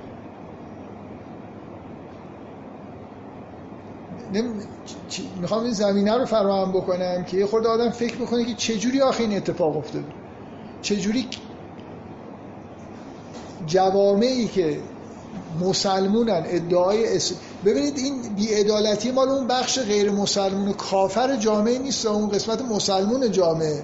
یعنی الان مثلا فرض کنید زمان شاه قبل از انقلاب کافر بود. حکومت کفار بود. الان حکومت مؤمنینه. خب این بیعدالتی اون موقع کمتر بود یعنی می‌خوام بگم من منشأ این پارتی بازی ها بیعدالتی های نهادینه شده یارو قانون تصویب می‌کنه که مثلا بچه اساتید هر جایی قبول شدن باباشون بتونه یا مامانشون بیاره تو دانشگاه یارو یارو استاد دانشگاه سنتی شریفه به بچهش میگه بزن مثلا. الکترونیک ابرقو من این ابرقو رو واقعا از مردم ابرقو عذرخواهی می‌کنم. خیلی اصطلاح به کار می‌برم. من نمی‌دونم الان کجاست و حدودا می‌دونم کجاست. شاید جای چیزی پیشرفته ای شده باشه. اصطلاح وجود داره دیگه. بزن مثلا دانشگاه فنی ناکجا آبادی مثلا یه الکترونیک چرا؟ برای اینکه من می‌تونم بیارم این دانشگاه سنتی شریف یا اصلا درس نمی‌خونه همینجوری برای خودش می‌دونید بعضی از رشته خالی میمونن دیگه. یعنی کسی نمی‌زنه. بنابراین طرف کلا امتیازش تو کنکور منفی هم باشه می‌تونه اونجا قبول بشه. بالاخره ظرفیتش پر نمیشه. این که شما وارد یه فضایی شدید که اون پارتی بازیایی که همیشه تو این کشور بوده تبدیل به قانون شده. رسم، نهادینه شده رسمی شده. خب اینا یه پدیدهای چجوری اینه؟ واقعا این جای سوال دیگه. آدم فکر می‌کنید چجوری این سوال الان شما این آیات رو بخونید.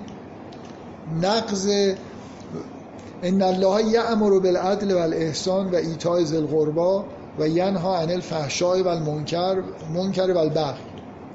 یعظکم لعلکم تذکرون. بعد میگه و اوفو به عهد الله اذا عاهدتم. ولا تنقضوا الایمان. کلا این مسئله وفای به عهد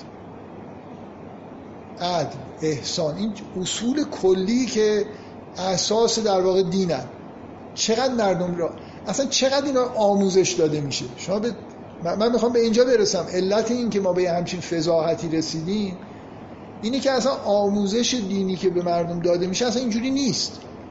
یعنی شما چقدر آموزش دینی می‌بینید که عدل یعنی چی؟ عدالت یعنی چی؟ رعایت برابری یعنی چی؟ عهد و پیمان بستن و نشکستن اینا مثلا مثلا هی تو آموزش های دینیتون بهتون مثال های مختلف نشون بدن که ببینید اگه اینو این کارو نکنی. مثلا اون ماجرایی که من میگم این همه میرم منبر یکی نمیاد بگه درباره شرک خطر شرک. آقا اینجوری بگی این مشرکانه است. یعنی اون چیزی که اساس دینه که توحیده و مقابل شرکه به نظر میاد توی منابر خیلی بهش توجه نمیشه ولی بعد به یه چیزای دیگه خیلی توجه میشه. در مورد احکام عملی یارو هر روز تو مسجدش میره منبر. مثلا امروز بحثش درباره اینه که اگه بین نمی‌دونم سه و چهار شک کردی بنا رو بذار بر چهار اینجوری بکن. اگه اونجوری شد اینجوری بکن. اگه نمی‌دونم داری وضو می‌گیری دستتو داری آب میریزی می‌کشی اون دستت نباید حرکت بکنه. این باید رو اون کشیده بشه خب وقتی شما به مردم یه چیزای مزخرف اینجوری اصلا این اینا برای چی باید تو منبر گفته بشه؟ اصلا می‌خوام بگم من نمی‌خوام بگم این احکام اصلا وجود نه فرض کنید که این احکام اشکال نداشته باشه. وجود وجودشون زیر سواله. این که شما آموزش دینی رو تبدیل کردید به آموزش یه سری احکام عملی و بچه ها و بچه مردم درگیر این چیزا می‌کنید من حاضرم قسم بخورم شما الان برید در حوزای علمیه بگید آقا اساس اینه که عدل رعایت بشه. ازتون می‌پرسن منظورت چیه؟ عدالت رعایت بشه. آخه یعنی چی؟ شما اساسش اینه که شما اگه می‌خواید دین من نکته ای که می‌خوام بگم گفتم امروز بحثم به فقه ربط داره اینه که این مشکلاتی که به وجود اومده که شما نگاه می‌کنید ببینید جامعه جامعه اسلامیه. خیلی از این آدمایی که خودشون مروج احکام و فقه و اینا هستن بدترین بیعدالتی ها رو رعایت انجام میدن. خیلی کارا می‌کنن که با اساس دین در تناقضه.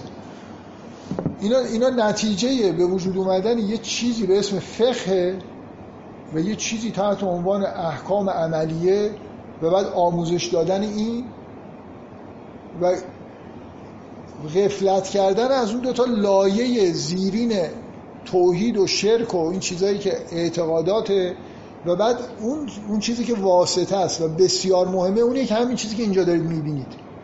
یعنی اصلا شما شما می‌خواید به یه نفر احکام دین یاد بدید. اگه ده سال می‌خواید وقت بگذارید بهش احکام دین یاد بدید نه سالش باید اینا رو بگید. که این بفهمه که عدالت رعایت عدالت یعنی چی؟ احسان.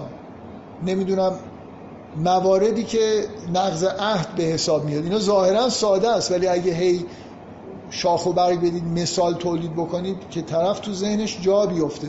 که رعایت عدالت به یه, به مفهومی برسه که در هر موردی بتونه بگه الان هزاران مورد بیعدالتی توی جامعه ما هست. و اصلا غیر دینی به حساب نمیان انگار اینا. می‌دونید برای خاطر اینکه با احکام عملیه خیلی چیزی نمی‌بینیم تناقضی نمی‌بینیم. من چیزی که می‌خوام بگم اینه که شما ما, ما یه دانشی داریم به اسم فقه که این به دو دلیل مشکل اساسی در واقع داره. یکیش اینه که شما حجم حجمی که پیدا کرده نسبت سایر معارف و جایگاهی که پیدا کرده کاملا غلط اندازه. یعنی اصولا شما توی جامعه دینی باید روی عقاید و اخلاق حساس باشی و بعد یه لایه حالا مثلا همونطوری که در قرآن می‌بینید دیگه حجم بحث درباره یعنی آموزش دینی ما فرهنگ دینی ما باید از نظر درصد مثلا چیزا مطابق با سعی کنیم مطابق قرآن باشیم. اگه 20 تا مسئله اخلاقی میگیم حالا یه دونه مسئله شرعی هم بگیم یه مسئله احکام عملی هم بگیم. که 100 تا احکام عملی میگن یه مسئله اخلاقی توش مطرح نمیشه. میگه اصلا شما برید به مردم بگید آقا مهمترین اصل اخلاق در اسلام رعایت عدالت. مثلا به نظرشون می‌رسه که یعنی مثلا قضات احکام عادلانه بدن. و تو در تمام راه داری میری هر برخوردی که با مردم می‌کنی همه جا مسئله رعایت عدالت هست. اینه که خودتو مثلا یا وابستگان خودتو ترجیح ندی. برابری در مقابل مثلا اینکه همه آدما با هم دیگه به نظرت برابر برسن. یکسان نگریستن مثلا به آدما.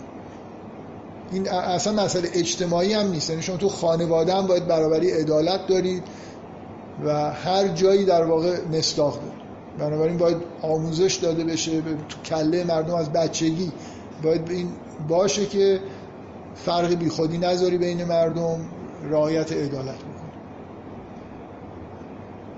حالا از یه جنبه در واقع غلطا مزر بودن فقه اینه که یه جایگاهی رو توی دین اشغال کرده. شما می‌دید در حوزه علمی قوم تفسیر قرآن نیست اصلا نمی‌دونم مسائل اخلاقی اینا یه سری چیزای فرعیه مثلا روک و راست تا یه مدت پیش که می‌گفتن اینا جا... اصلا می‌گفتن اینا جاش توی حوزه نیست. حوزه جاییه که فقه قراره تدریس بشه. این یه مسئله. ب... خب... این که جایگاهی که اشغال کرده در واقع خیلی خیلی خیلی بیشتر از اون چیزی که باید اشغال بکنه به نظر من حالا فرعیه. اصلی ترش به خود سیلابس و شیوه در واقع آموزش فقه نگاه بکنید برید این درس حوزه علمی قوم رو مثلا بگیرید ببینید اینا وقتی میگن می‌خوایم فقه یاد بدیم یعنی احکام دین رو یاد بدیم چی کار می‌کنن که بعدا این بلا سر مردم میاد چهار سال مقدمات می‌خونن ادبیات عرب می‌خونن. طرف می‌خواد دین شناس بشه اول ادبیات عرب باید بخونه. ببینید من می‌خوام بگم یه فقه طراحی بکنید یه سیلابس. برای اینکه یه آدمی به حد مثلا درک دین شناس بشه و بتونه احکام عملی رو درک بکنه. خب یه ببین از اولش معلومه. اینا می‌خوان متن بخونن. می‌خوان روایت بخونن. و بعد می‌خوان از اون چیزایی که تو متون نوشته یه چیزایی در بیارن. نمی‌خوان یه درکی پیدا بکنن که این احکام از کجا اومدن و چرا اومدن. نمی‌خوان احکام درک بکنن. مثل یه کار ماشینی می‌خوان انجام بدن.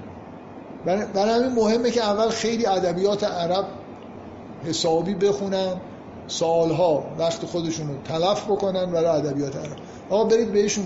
حالا یه سیلابس دیگه در نظر بگید اول طرف میاد چهار سال اول این مسائل اخلاقی رو بخون یعنی اصول اعمال دینی مهربان بود عدالت رو رعایت کردن مهربانی کردن نمی‌دونم به درک این که چرا باید خانواده مهمه چرا باید به نزدیکان خودمون بیشتر احسان بکنیم بهشون مثلا توجه بکنیم عهد مهمه شکستن اصلا اینا چیزایی که هیچ یعنی اینا اصولی هستن که قابل نقض نیستن از نظر دینی.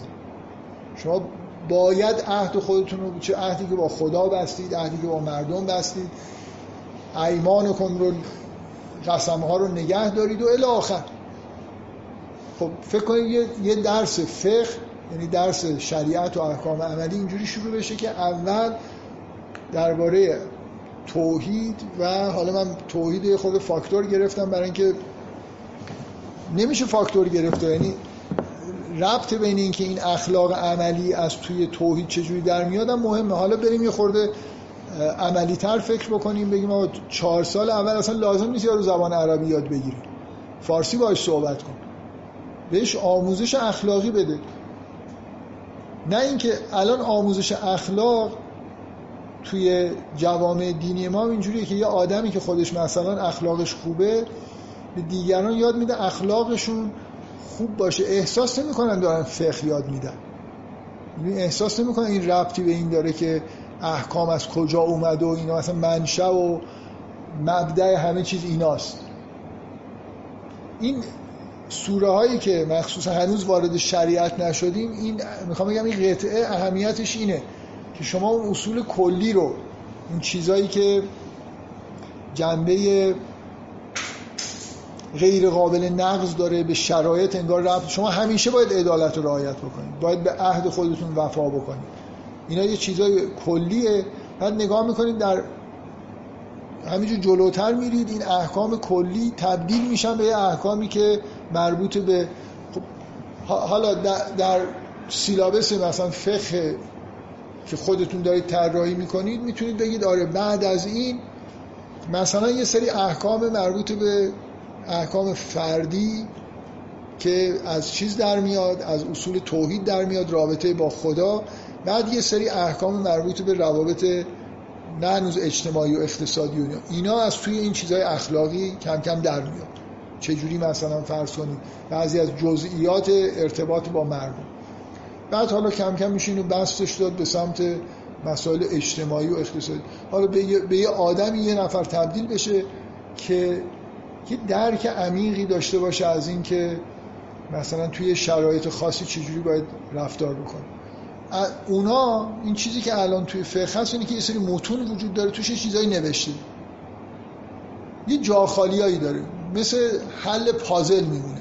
من اینا رو برم عربی بخونم بفهمم بعد یه سری مثلا یاد بگیرم که حالا این جاخالی ها رو می‌خوام بگم اصلا یه انگار یه علم دیگه یه کار دیگه ای داره می‌کنه. با اون چیزی که قرآن داره آموزش میده خیلی ارتباطی هم نداره. نتیجهش هم همینه که می‌بینید. واقعا می‌خوام بگم این چیزی که اتفاقی که تو ایران افتاده که فقها اومدن می‌دونید فقها خیلی احساس دانشمند بودن می‌کنن. یه بزرگترین مشکلات جوامع دینی اینه که آدما این این از تو یهودی ها هست. این اصلا مسیحی ها خوشبخترن یه خورده جوامعشون. فقهشون کوچیک‌تره. عامل بدبختی همینه که شما دین رو تقلیل بدید به یه سری چیزایی که نوشته شده در یه زمانی که اصلا معلوم نیست که راست یا دروغه و اینکه مال اون زمانه یا مال زمانهای دیگه است. یه شیوه آموزشی که اساسش متنخانی درست بکنید و فکر کنید از اینجا می‌تونید به یه آدمایی رو ایجاد بکنید که مجتهدن به این معنا که می‌تونن مسائل جدید رو در موردش حکم بدن. مسائل جدید و کسی می‌تونه در موردش حکم بده که هر کی که عمیق‌تر فهمیده باشه که احکام از کجا اومده. اصلا تلاشی در آموزش فقه برای این مسائل نیست. یعنی شما باید اخلاق آموزش بدید. احکامی که فلسفه های روشن داره همراه با فلسفهش آموزش بدید تو چهار سال دوم مثلا. یه عده فکر می‌کنن که خب سر فلسفه احکام که توافق نیست. که مثلا فوری فلسفه احکامی ها چرا نمام نماز صبح دو رکعت نماز ظهر نمام چهار رکعت؟ چه می‌دونم؟ مثلا مهمه. چرا ارث زن و مرد با هم دیگه فرق داره؟ خب این یه چیز اقتصادیه. برای چی فرق داره؟ من می‌خوام یه نکته یه نکته گفتم یه بار. فکر کنم یه بار گفتم. ده سال موندم یه نفر بیاد بگه این چقدر نکته مهمی بود گفتی. هیچکی نیومده. می‌خوام یه بار دیگه بگم. من یه بار گفتم که یکی از مهم یه چیز خیلی مهم اینی که شما به تفاوت فقه یهودی با فقه اسلامی توجه بکنید. یا آدم فقیه مسلمون این خیلی اهمیت داره که بفهمه که چرا بعضی از احکام اونا با مال ما فرق دارن. اگه می‌خواد در بفهمه که در زمانی که پیش میریم من یه استدلالی کردم یه بار که یکی از دلایلی که باید دو تا شریعت وجود داشته باشه اینه. شما یه دونه شریعت داشته باشید نمی‌تونید بگید که آینده به چه سمتی باید بره این شریعت. می‌دونید که باید تغییر بکنه دیگه. شرایط اون قسمت هایی که اجتماعی و سیاسی و اقتصادی و ایناست باید تغییر کنه. اگه دو تا نقطه داشته باشید اونو می‌تونید به این وصل بکنید بفهمید که بقیهش چیه دیگه. بنابراین من در فاصله مثلا هزار سال دو تا فقه دارم. بنابراین یه مجتهد مسلمان باید فقه یهودی بلد باشه. نه همینجور بشینه برای خودش تو حجرش بگه که اونا هرچی از چیزه تحریف شده است اصلا ارزش مطالعه نداره. مال خودتون تعریف شده تره اونا کلا که تعریف خب بالاخره چیزایی وجود داره. مثلا اینکه من بالاخره تا حدود زیادی می‌دونم. ببین الان این ارث گفتم این یادم افتاد. شما نگاه کنید ببینید توی احکام ارث و اصولا خانواده تو یهودیت چقدر نخست زاده وزن داره. بعد این وزن از این رفته در اسلام. چی می‌فهمید از این؟ یه چیزی باید بفهمید. نمی‌فهمید. ارث اونجا مثلا یه جور دیگه است اینجا یه جور دیگه است. اینو من وصف بکنید ببینید که مثلا هزار سال گذشته چیکار باید بکنید؟ نمی کنید اصلا. فکر می‌کنید که فقه همینه که یه چیزی از آسمان اومده یه سری احکامه. اینا یه چیزایی هم روایاته. من باید علم رجال بدونم. ببین که کل ماجرا اینه که یه سری نوشته ها هست من اینا رو باید بفهمم.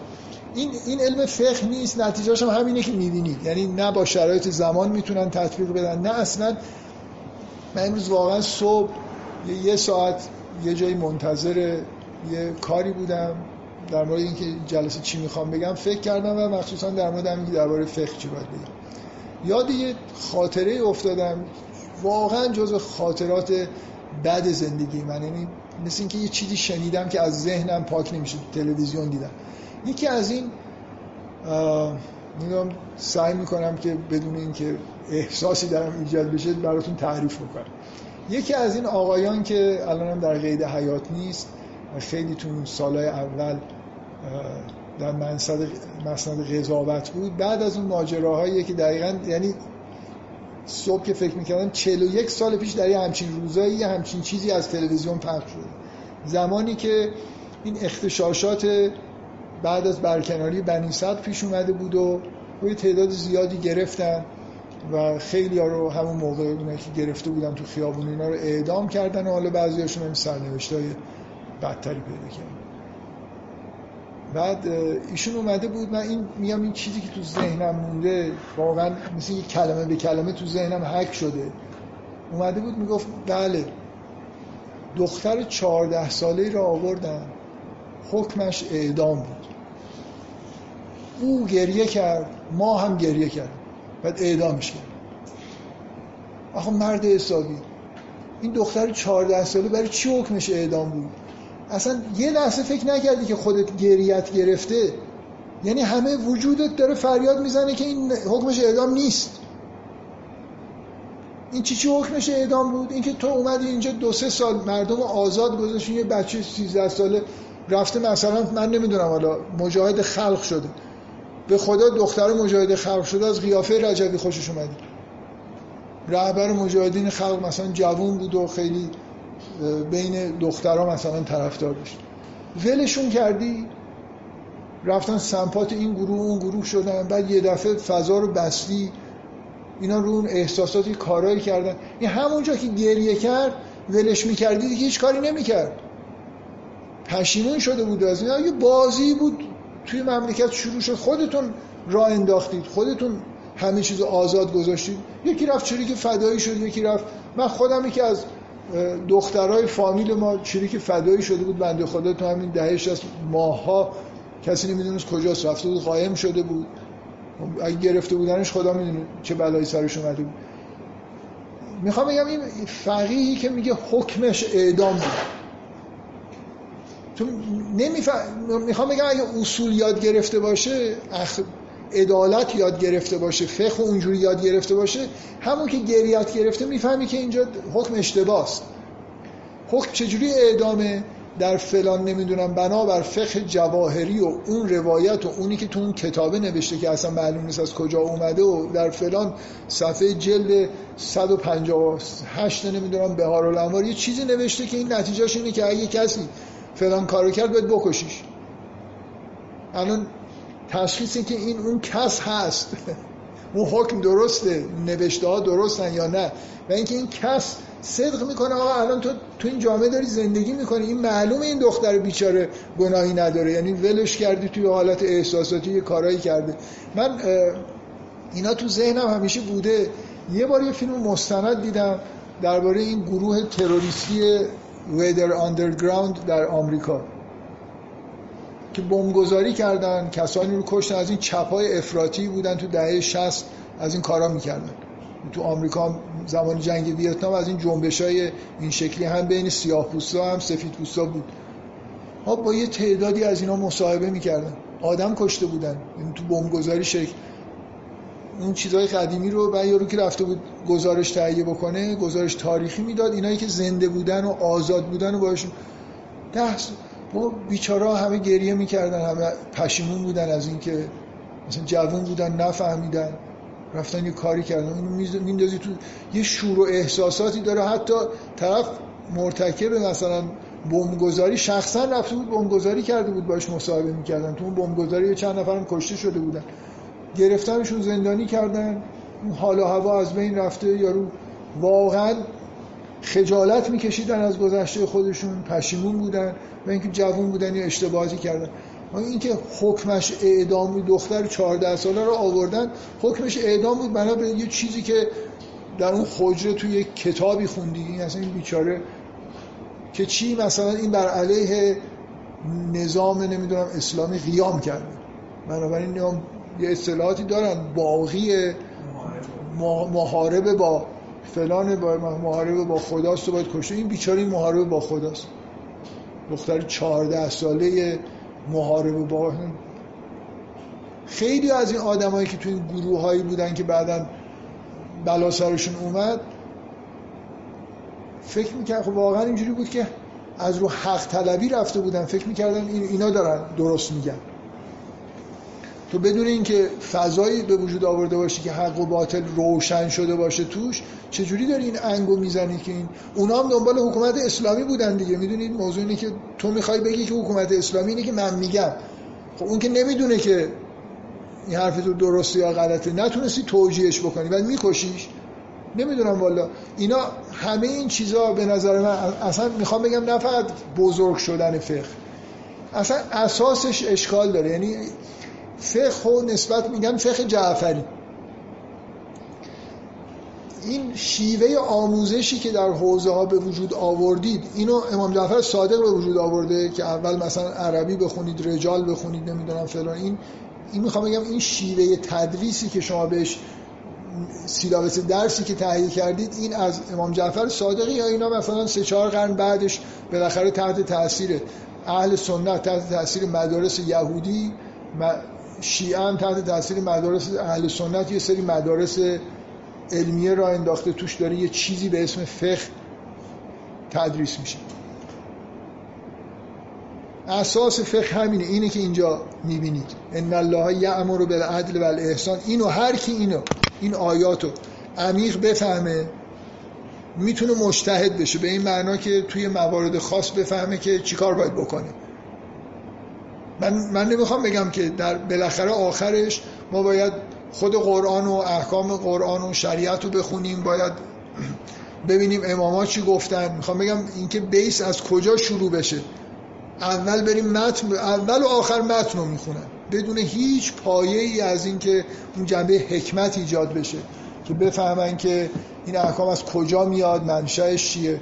این دردسرش همینه که می‌بینید دیگه. یعنی یه جامعه ای که همه چیز توش غیر اسلامی یعنی به شدت دروغ توش رواج داره مسئولین کشور اسلامی که باید الگوی مثلا مردم باشن همشون دروغگو هن رانتخاری ضد عدالت هر چیزی که از در و دیوار این کشور داره بیعدالتی و در واقع تخطی از روح احکام اسلامی میباره.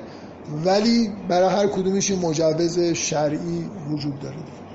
حالا ببخشید من اهمیت این آیات اینه. اهمیت این آیات اینه که شما اون ری انگار ریشه همه دقیقا تو این سوره ای که هنوز نرسیدیم به جایی که جامعه ای تشکیل بشه بخواد مثلا فرض کنید احکام عبادی فردی و جمعی و اینا خیلی با جزئیات گفته بشه یا درباره روابط اجتماعی و خانواده و اینا حکم بیاد مبنای همه چیز انگار اینجا داره گفته میشه. فهمیدن این که الان شما از مجتهدین بپرسید در, در قرآن. در قرآن فحشا و منکر و بقی اینا یعنی چی؟ یعنی یه نفر ادعا می‌کنه که احکام اسلامی بلده. شما اینجا اولین آیه‌ای که می‌بینید توش گفته میشه که و ینها عن الفحشاء و المنکر و اگه تونستن یه جوابی که با قرآن منطبق باشه بهتون بدن. فحشا که یعنی مثلا یه زنی بره ارتباط نامشروع برقرار کنه. همون تو عرف کلمه فحشایی به کار میاد. اصلا خیلی از این احکام یا در فقه وجود خیلی از این واژه یا در فقه وجود ندارن یا اصلا کاملا یه معنی دیگه ای دارن. مثلا بقیه معنی دیگه ای داره فحشای معنی دیگه ای داره. بالاخره منشأ منشأ فقه اینه که شما این چیزا رو این احکام اولیه‌ای که جنبه اخلاقی و شرعی دارن. یه واسطه بین انگار اخلاق درونی آدم با اون چیزی که در اعمالی که ظاهر میشه این حد وسط رو خوب بفهمید خوب بتونید بفهمونید و بر اساس ایناست که باید حکم داده بشه احکام جدید. اون نکته ای که در مورد فقه یهودی گفتم چیز نکنید. فراموش نکنید. یه نفر مثلا یه چیزی توی گروه بنویسه که چقدر جالب بود من دیگه دو دو بله بازم میگم.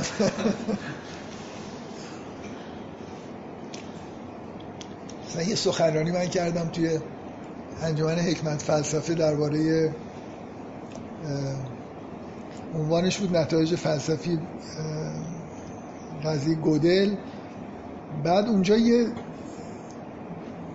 نصف دوم سخنرانی مدلی مثلا در مورد شیوه اینکه در واقع مفهوم دقت رو به این معنایی که الان متداوله باید برد زیر سوال.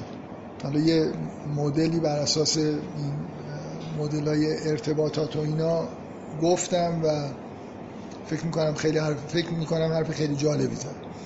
بعد چند سال چند سال گذشت خیلی فایلش بد ضبط شده یه روز بالاخره بعد از یه جلسه که دانشگاه صنعتی شریف داشتیم یکی از این بچه‌هایی که زیادم تو کلاس میومد اومد گفت من این فایل گوش کردم چقدر حرف جالبی زدیم خب من دیگه اون حرف رو تکرار نکردم. اگه اون نمیومد نمی‌گفت الان مجبور بودم هی جاهای دیگه بهش اشاره بکنم.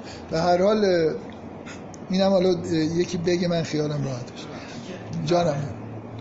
خیلی به فقه یهودیان توجه نشده. چند تا بعد در با تحریم روز شنبه صحبت می‌کنه. من کنجکاو شدم رفتم تورات رو خوندم سفر فروش که مثلا ماجراش چی بوده و اینها. بعد خیلی هم برام جالب اومد که فکر کنم تو تورات دو جا در رابطه مثلا صحبت میشه. یکیش معروف که خدا استراحت کرد و اینا اون یکی رو من نشیده در رابطه ماجرای منوس نموس بعد رفتم اکثر تفاصیل رو نگاه کردم حتی المیزان و اینها اصلا این همچین ماجرایی در روز شنبه اصلا وجود خارجی نداشته یعنی یا ماجرایی که قرآن گفته رو ماجرای ماهی رو ذکر می‌کنن و اصلا این ماجرایی که در خدا یه ماجرایی تعریف کنه که شما مثلا غذا رو ذخیره نکنید و دیسری رو ذخیره می‌کنن و بعدش ادامهش میگه که مثلا در واقع گفتیم ما شنبه دیگه مثلا دنبال روزی نگردیم. برام خیلی سوال بود که یا من کش فهمیدم یا توی متن جایی بوده اشاره شده. من پیدا نکردم. ببینید الان این مسئله شنبه. شما یه دین الهی دارید که هیچ شکی نیست برای اینکه تو قرآن هم به مسئله شنبه دیگه این دیگه تعریف که نیست که یه احکام عجیب و سنگینی در مورد روز شنبه وجود داشته. خب؟ خب این در اسلام تبدیل به چی شده؟ تبدیل شده به نماز جمعه. اینکه ما به جای شنبه روز جمعه میگه که با همون حالت میگه که معامله رو بذارید کنار فلان بکنید برید. خب چه جوریه که نماز جمعه واجب نیست؟ می‌خوام چی بگم یعنی این که شما در خب می‌دونی اهل سنت اصولا نماز جمعه رو واجب می‌دونن دیگه. حالا مگه توی شرایط خیلی خاص. یکی از ارکان اصلی شریعت یهود حرمت نگه داشتن یه روز خاصه با یه اعمال خاص. یه جور دوری از دنیا و اینا. اصلا تو اسلامی نیست دیگه. یعنی الان شما جمعه حداقل در کشور ما اصلا جمعه روز حالا برای خودش یکی بله واجب بود فکر می‌کنم. واجب بود. یعنی این این که چه چیزی جایگزین شنبه میشه اصلا شنبه کلا محو شده باشه؟ مسیحی ها کردنش یک شنبه باز بالاخره می‌بینید آینای خاص دارن. یعنی اونایی که خیلی متدینن به غیر از کلیسا رفتن محدودیت های توی روز یک شنبه برای خودشون قائلن. خب در مسلمان ها اصلا این انگار در شیعیان لاقل با یه چیزی که نماز جمعه فقط در زمان معصوم واجبه بعدم دیگه جمعه هم شد هیچی حالا تعطیل هستیم ولی بخوایم کار می‌کنیم. مثلا شما هیچ وقت در زمان دانشجوییتون فکر کردید که مثلا روز جمعه حالا نماز جمعه نمیرید دو ساعت درس نخونید. یه, یه جوری یه حالت ریا دست شستن از دنیا در طول هفته اصلا وجود نداره دیگه. یعنی این حکم اساسی روز شنبه ملغا شد دیگه به کل در اسلام. چرا؟ چون معصوم نیست. می‌خوام بگم اگه فهمیده باشید که نماز جمعه رفتن به نماز جمعه همون که میگه وزر البی اینکه همه چیزها رو بذارید کنار. این یه جور شبیه سازی و ساده سازی احکام شنبه است. کلا احکام برای یهودی سنگین بوده اینجا سبک شده. از بین نرفته که سبکش اینه که شما یه ساعاتی در روز جمعه دیگه فقط عبادت جمع میشید عبادت می‌کنید به دنیا فکر نمی‌کنید. خب این اصلا کلا از بین رفت دیگه. به نظرم دقیقا نکتهش اینه که اصلا موضوع شنبه رو کنجکاوی ندارن که اونجا شنبه بود که بود. اون مثلا فقه اوناست. من اون فقه اونا فقه الهی ها یعنی یه قسمت هایشو با بهانه این که شاید تحریف شده باشه میشه ملغا کرد. ولی اینی که در قرآن اومده فکر بکنیم که چی بوده چی شده من نمی‌دونم. اصلا این چیزا یعنی ساعتی بالاخره در طول هفته برای مسلمونی که نماز جمعه هم قبول نداره که واجب ساعتی وجود نداره که این رسم دست شستن از دنیا توش باشه. من, من از صبح جمعه تا نماز ظهر اگه نماز جمعه نرم هیچ کاری نمی‌کنم. از ترس. به خدا. بالاخره یه چیزی باید به نظرم میاد یه تو زندگیم یه جایی یه عکس عملی در مقابل این ماجرا داشته باشم. دیگه اگه نماز جمعه نمیرم بالاخره یه کاری بکنم. یعنی نه, نه درس می‌کنه یه چیزی که مخصوصا فکر کنم که به درآمد و اینا منتهی بشه خیلی میترسم انجام بدم. سعی یه جور دیگه سعی می‌کنم یه خورده متفاوت زندگی بکنم. این سنت من فکر نمی کنم قابل نقض باشه. اگه به سنت یهودی نگاه بکنید و اون مقدار تأکیدی که اصلا شنبهشون همین الان هم یهودی ها گرفتارن واقعا روز شنبه. مثلا خانواده های مت... یه بار فکر کنم اینو تعریف کردم توی کلاس. یه بار یه ریاضیدان معروفی از کانادا می‌خواست بیاد مهمون یادم نیست مهمون مرکز تحقیقات بود یا دانشگاه صنعتی شریف فکر کنم مهمون اونجا بود. من چون هر دو جا بودم یادم میره که دلیل درگیری بود ببینید از روزی که قرار شد بیاد این فقط داشت ایمیل می‌زد که من شنبه چی کار کنم. باور کنید به خدا. آخرش یعنی ما هر چی گفتیم که می‌تونیم یه همچین امکاناتی فراهم بکنیم آخرش این اینجوری مسئله حل شد. یه خانواده یهودی پیدا کردیم قرار شد این شب شنبه بره اونجا و شنبه رو اونجا بگذرون. که از نظر غذا خوردن چراغ روشن نمی‌کنن نه چرا اصلا لامپ روشن نمی‌کنن رانندگی نمی‌کنن هیچ کاری نمی‌کنن. غذاشون رو از قبل درست می‌کنن آشپزی نمی‌کنن. این بالاخره یه سنتیه. با شدت زیاد متدینینشون رعایت می‌کنن و اصلا چیزی زندگیشونه. یعنی همونطوری که فرزن یه مسلمون داره می مسافرت به فکر اینه که او کجا نماز بخونه. من توی مسافرت های خارجی که رفتم هر جا فکر کنید نماز خوندم. تو کلیسا هم نماز خوندم. تا الان که بیان بگن این اومده اینجا بمب بذاره مثلا. چاره ای نیست آخه وقتی هیچ چیزی وجود نداره یه مقدار فضا خب این سالهای اخیر متاسفانه طوری شده مثلا تو پارک نماز بخونید ممکنه واقعا یه چیزی داشته باشه یه طبقاتی داشته باشه قبلا کمتر اینجوری بود. در هر حال همونطوری که مسلمون ها مثلا یه کار واجب روزانه دارن که باید انجام بدن این یهودی ها مثلا مشکل گذراندن روز شنبه دارن با اون محدودیت های شدیدی که براشون وجود داره. بفرمایید. بعضی از مثلا شخصی هم حالا آدم خودش می‌تونه درجه برسی بعضیش اجتماعی هم بعد آدم یکی ممکنه هزار ساله هنوز نگذشته. دو هزار سال بگذره. بله من که نمیگم چیز راه واضحی وجود داره. من می‌خوام من می‌خوام بگم اصولا اینکه بدیهیه که بالاخره احکامی که اجتماعی و نمی‌دونم سیاسی و اقتصادی هن که ثابت نمیمونن چون موضوع داره تغییر می‌کنه. خب؟ حالا اینکه ب... من میگم این دوتا فقه یهودی و اسلامی کنار هم دیگه یه چیزی به ما یه ترندی به من, من نمیگم نباید فقه وجود داشته باشه. فقیه باید تصمیم بگیره. پس موجود فقیه تو قرآن معرفی شده که قرار تصمیم بگیره؟ نه.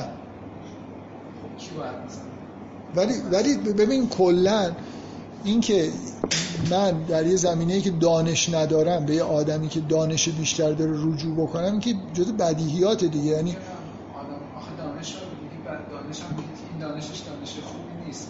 بیشتر گمراهش خب خب.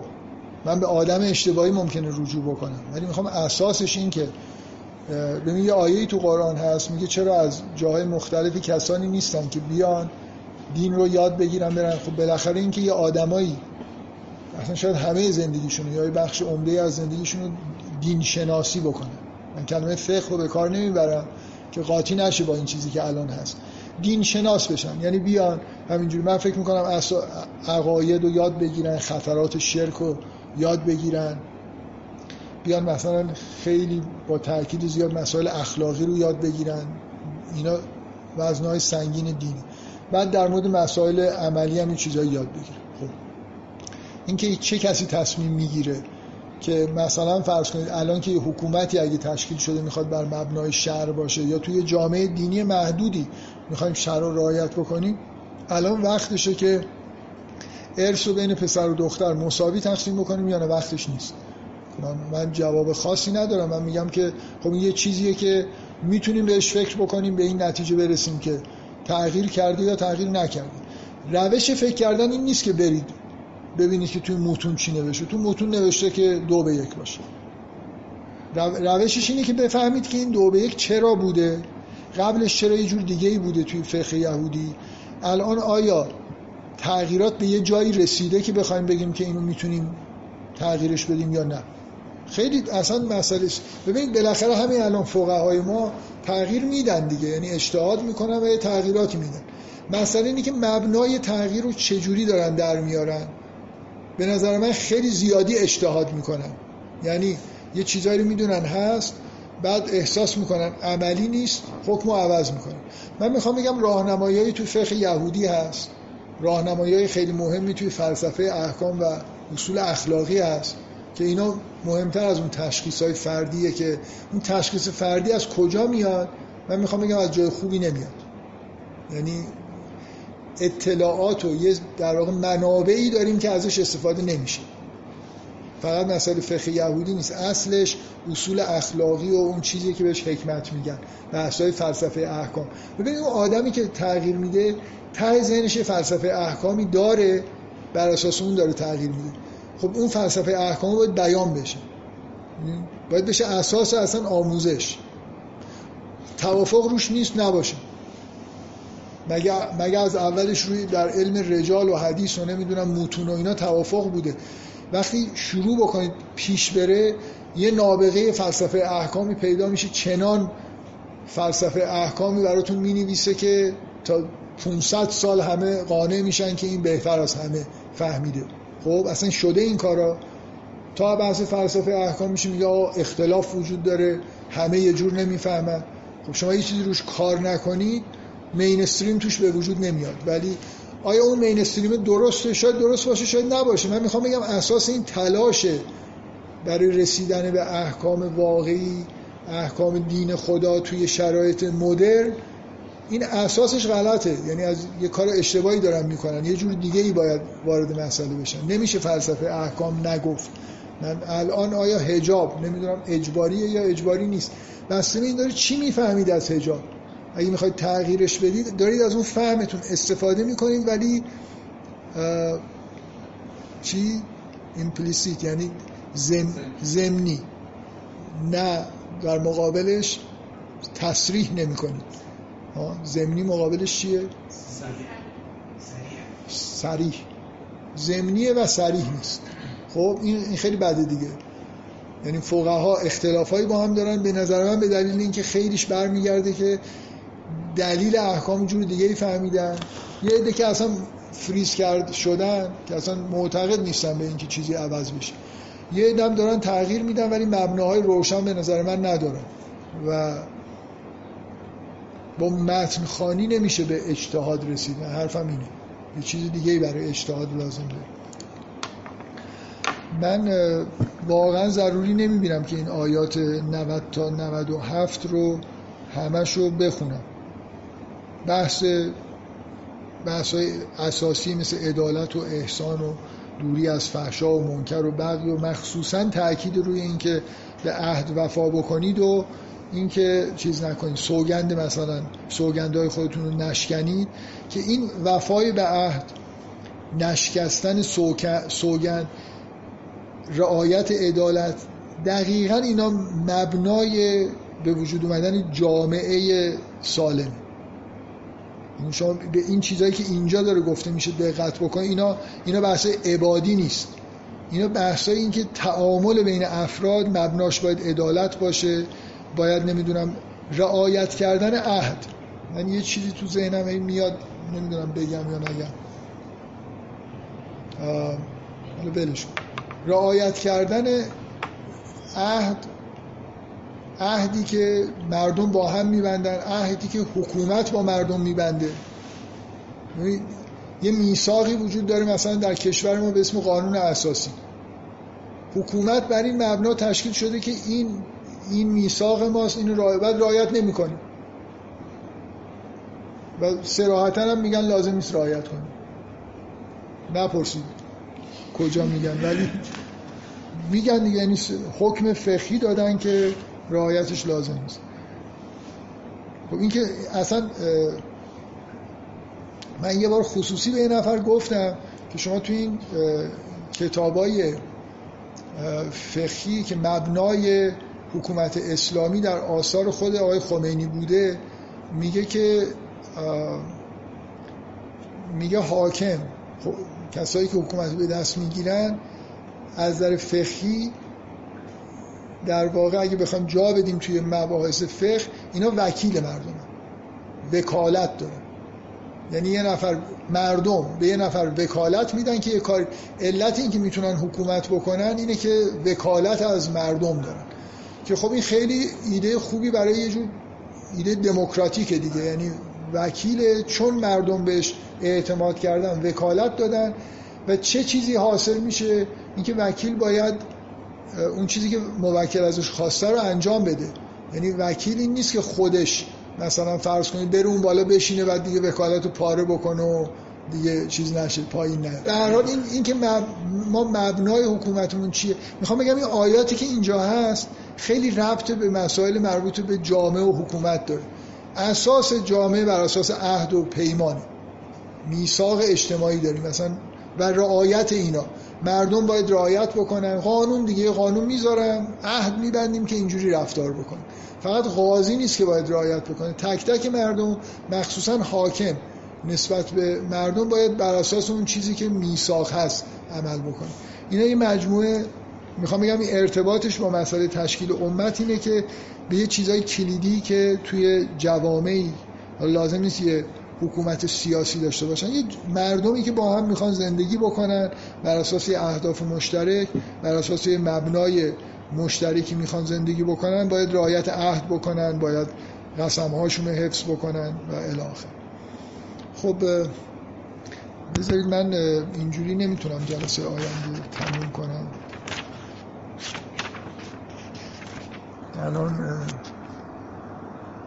دو ساعت تقریبا شده. بذارید جلسه آینده امیدوارم تموم کنم یه جوری جلسات آخر خیلی وقتا اینجوری بوده که یه دفعه دیگه به ته ما یه چیزی که جلسه آخر می‌خواستم بگم اون مسئله تمثیلی بودن و لایه تعبیر عرفان اینا رو این جلسه گفتم بنابراین اون یه چیزی از جلسه آینده کم شد. برنامه این قسمت مربوط به قرآن و این جلسه بگم. حالا انشالله میمونه برای جلسه آینده. خب سوالی نیست. دیگه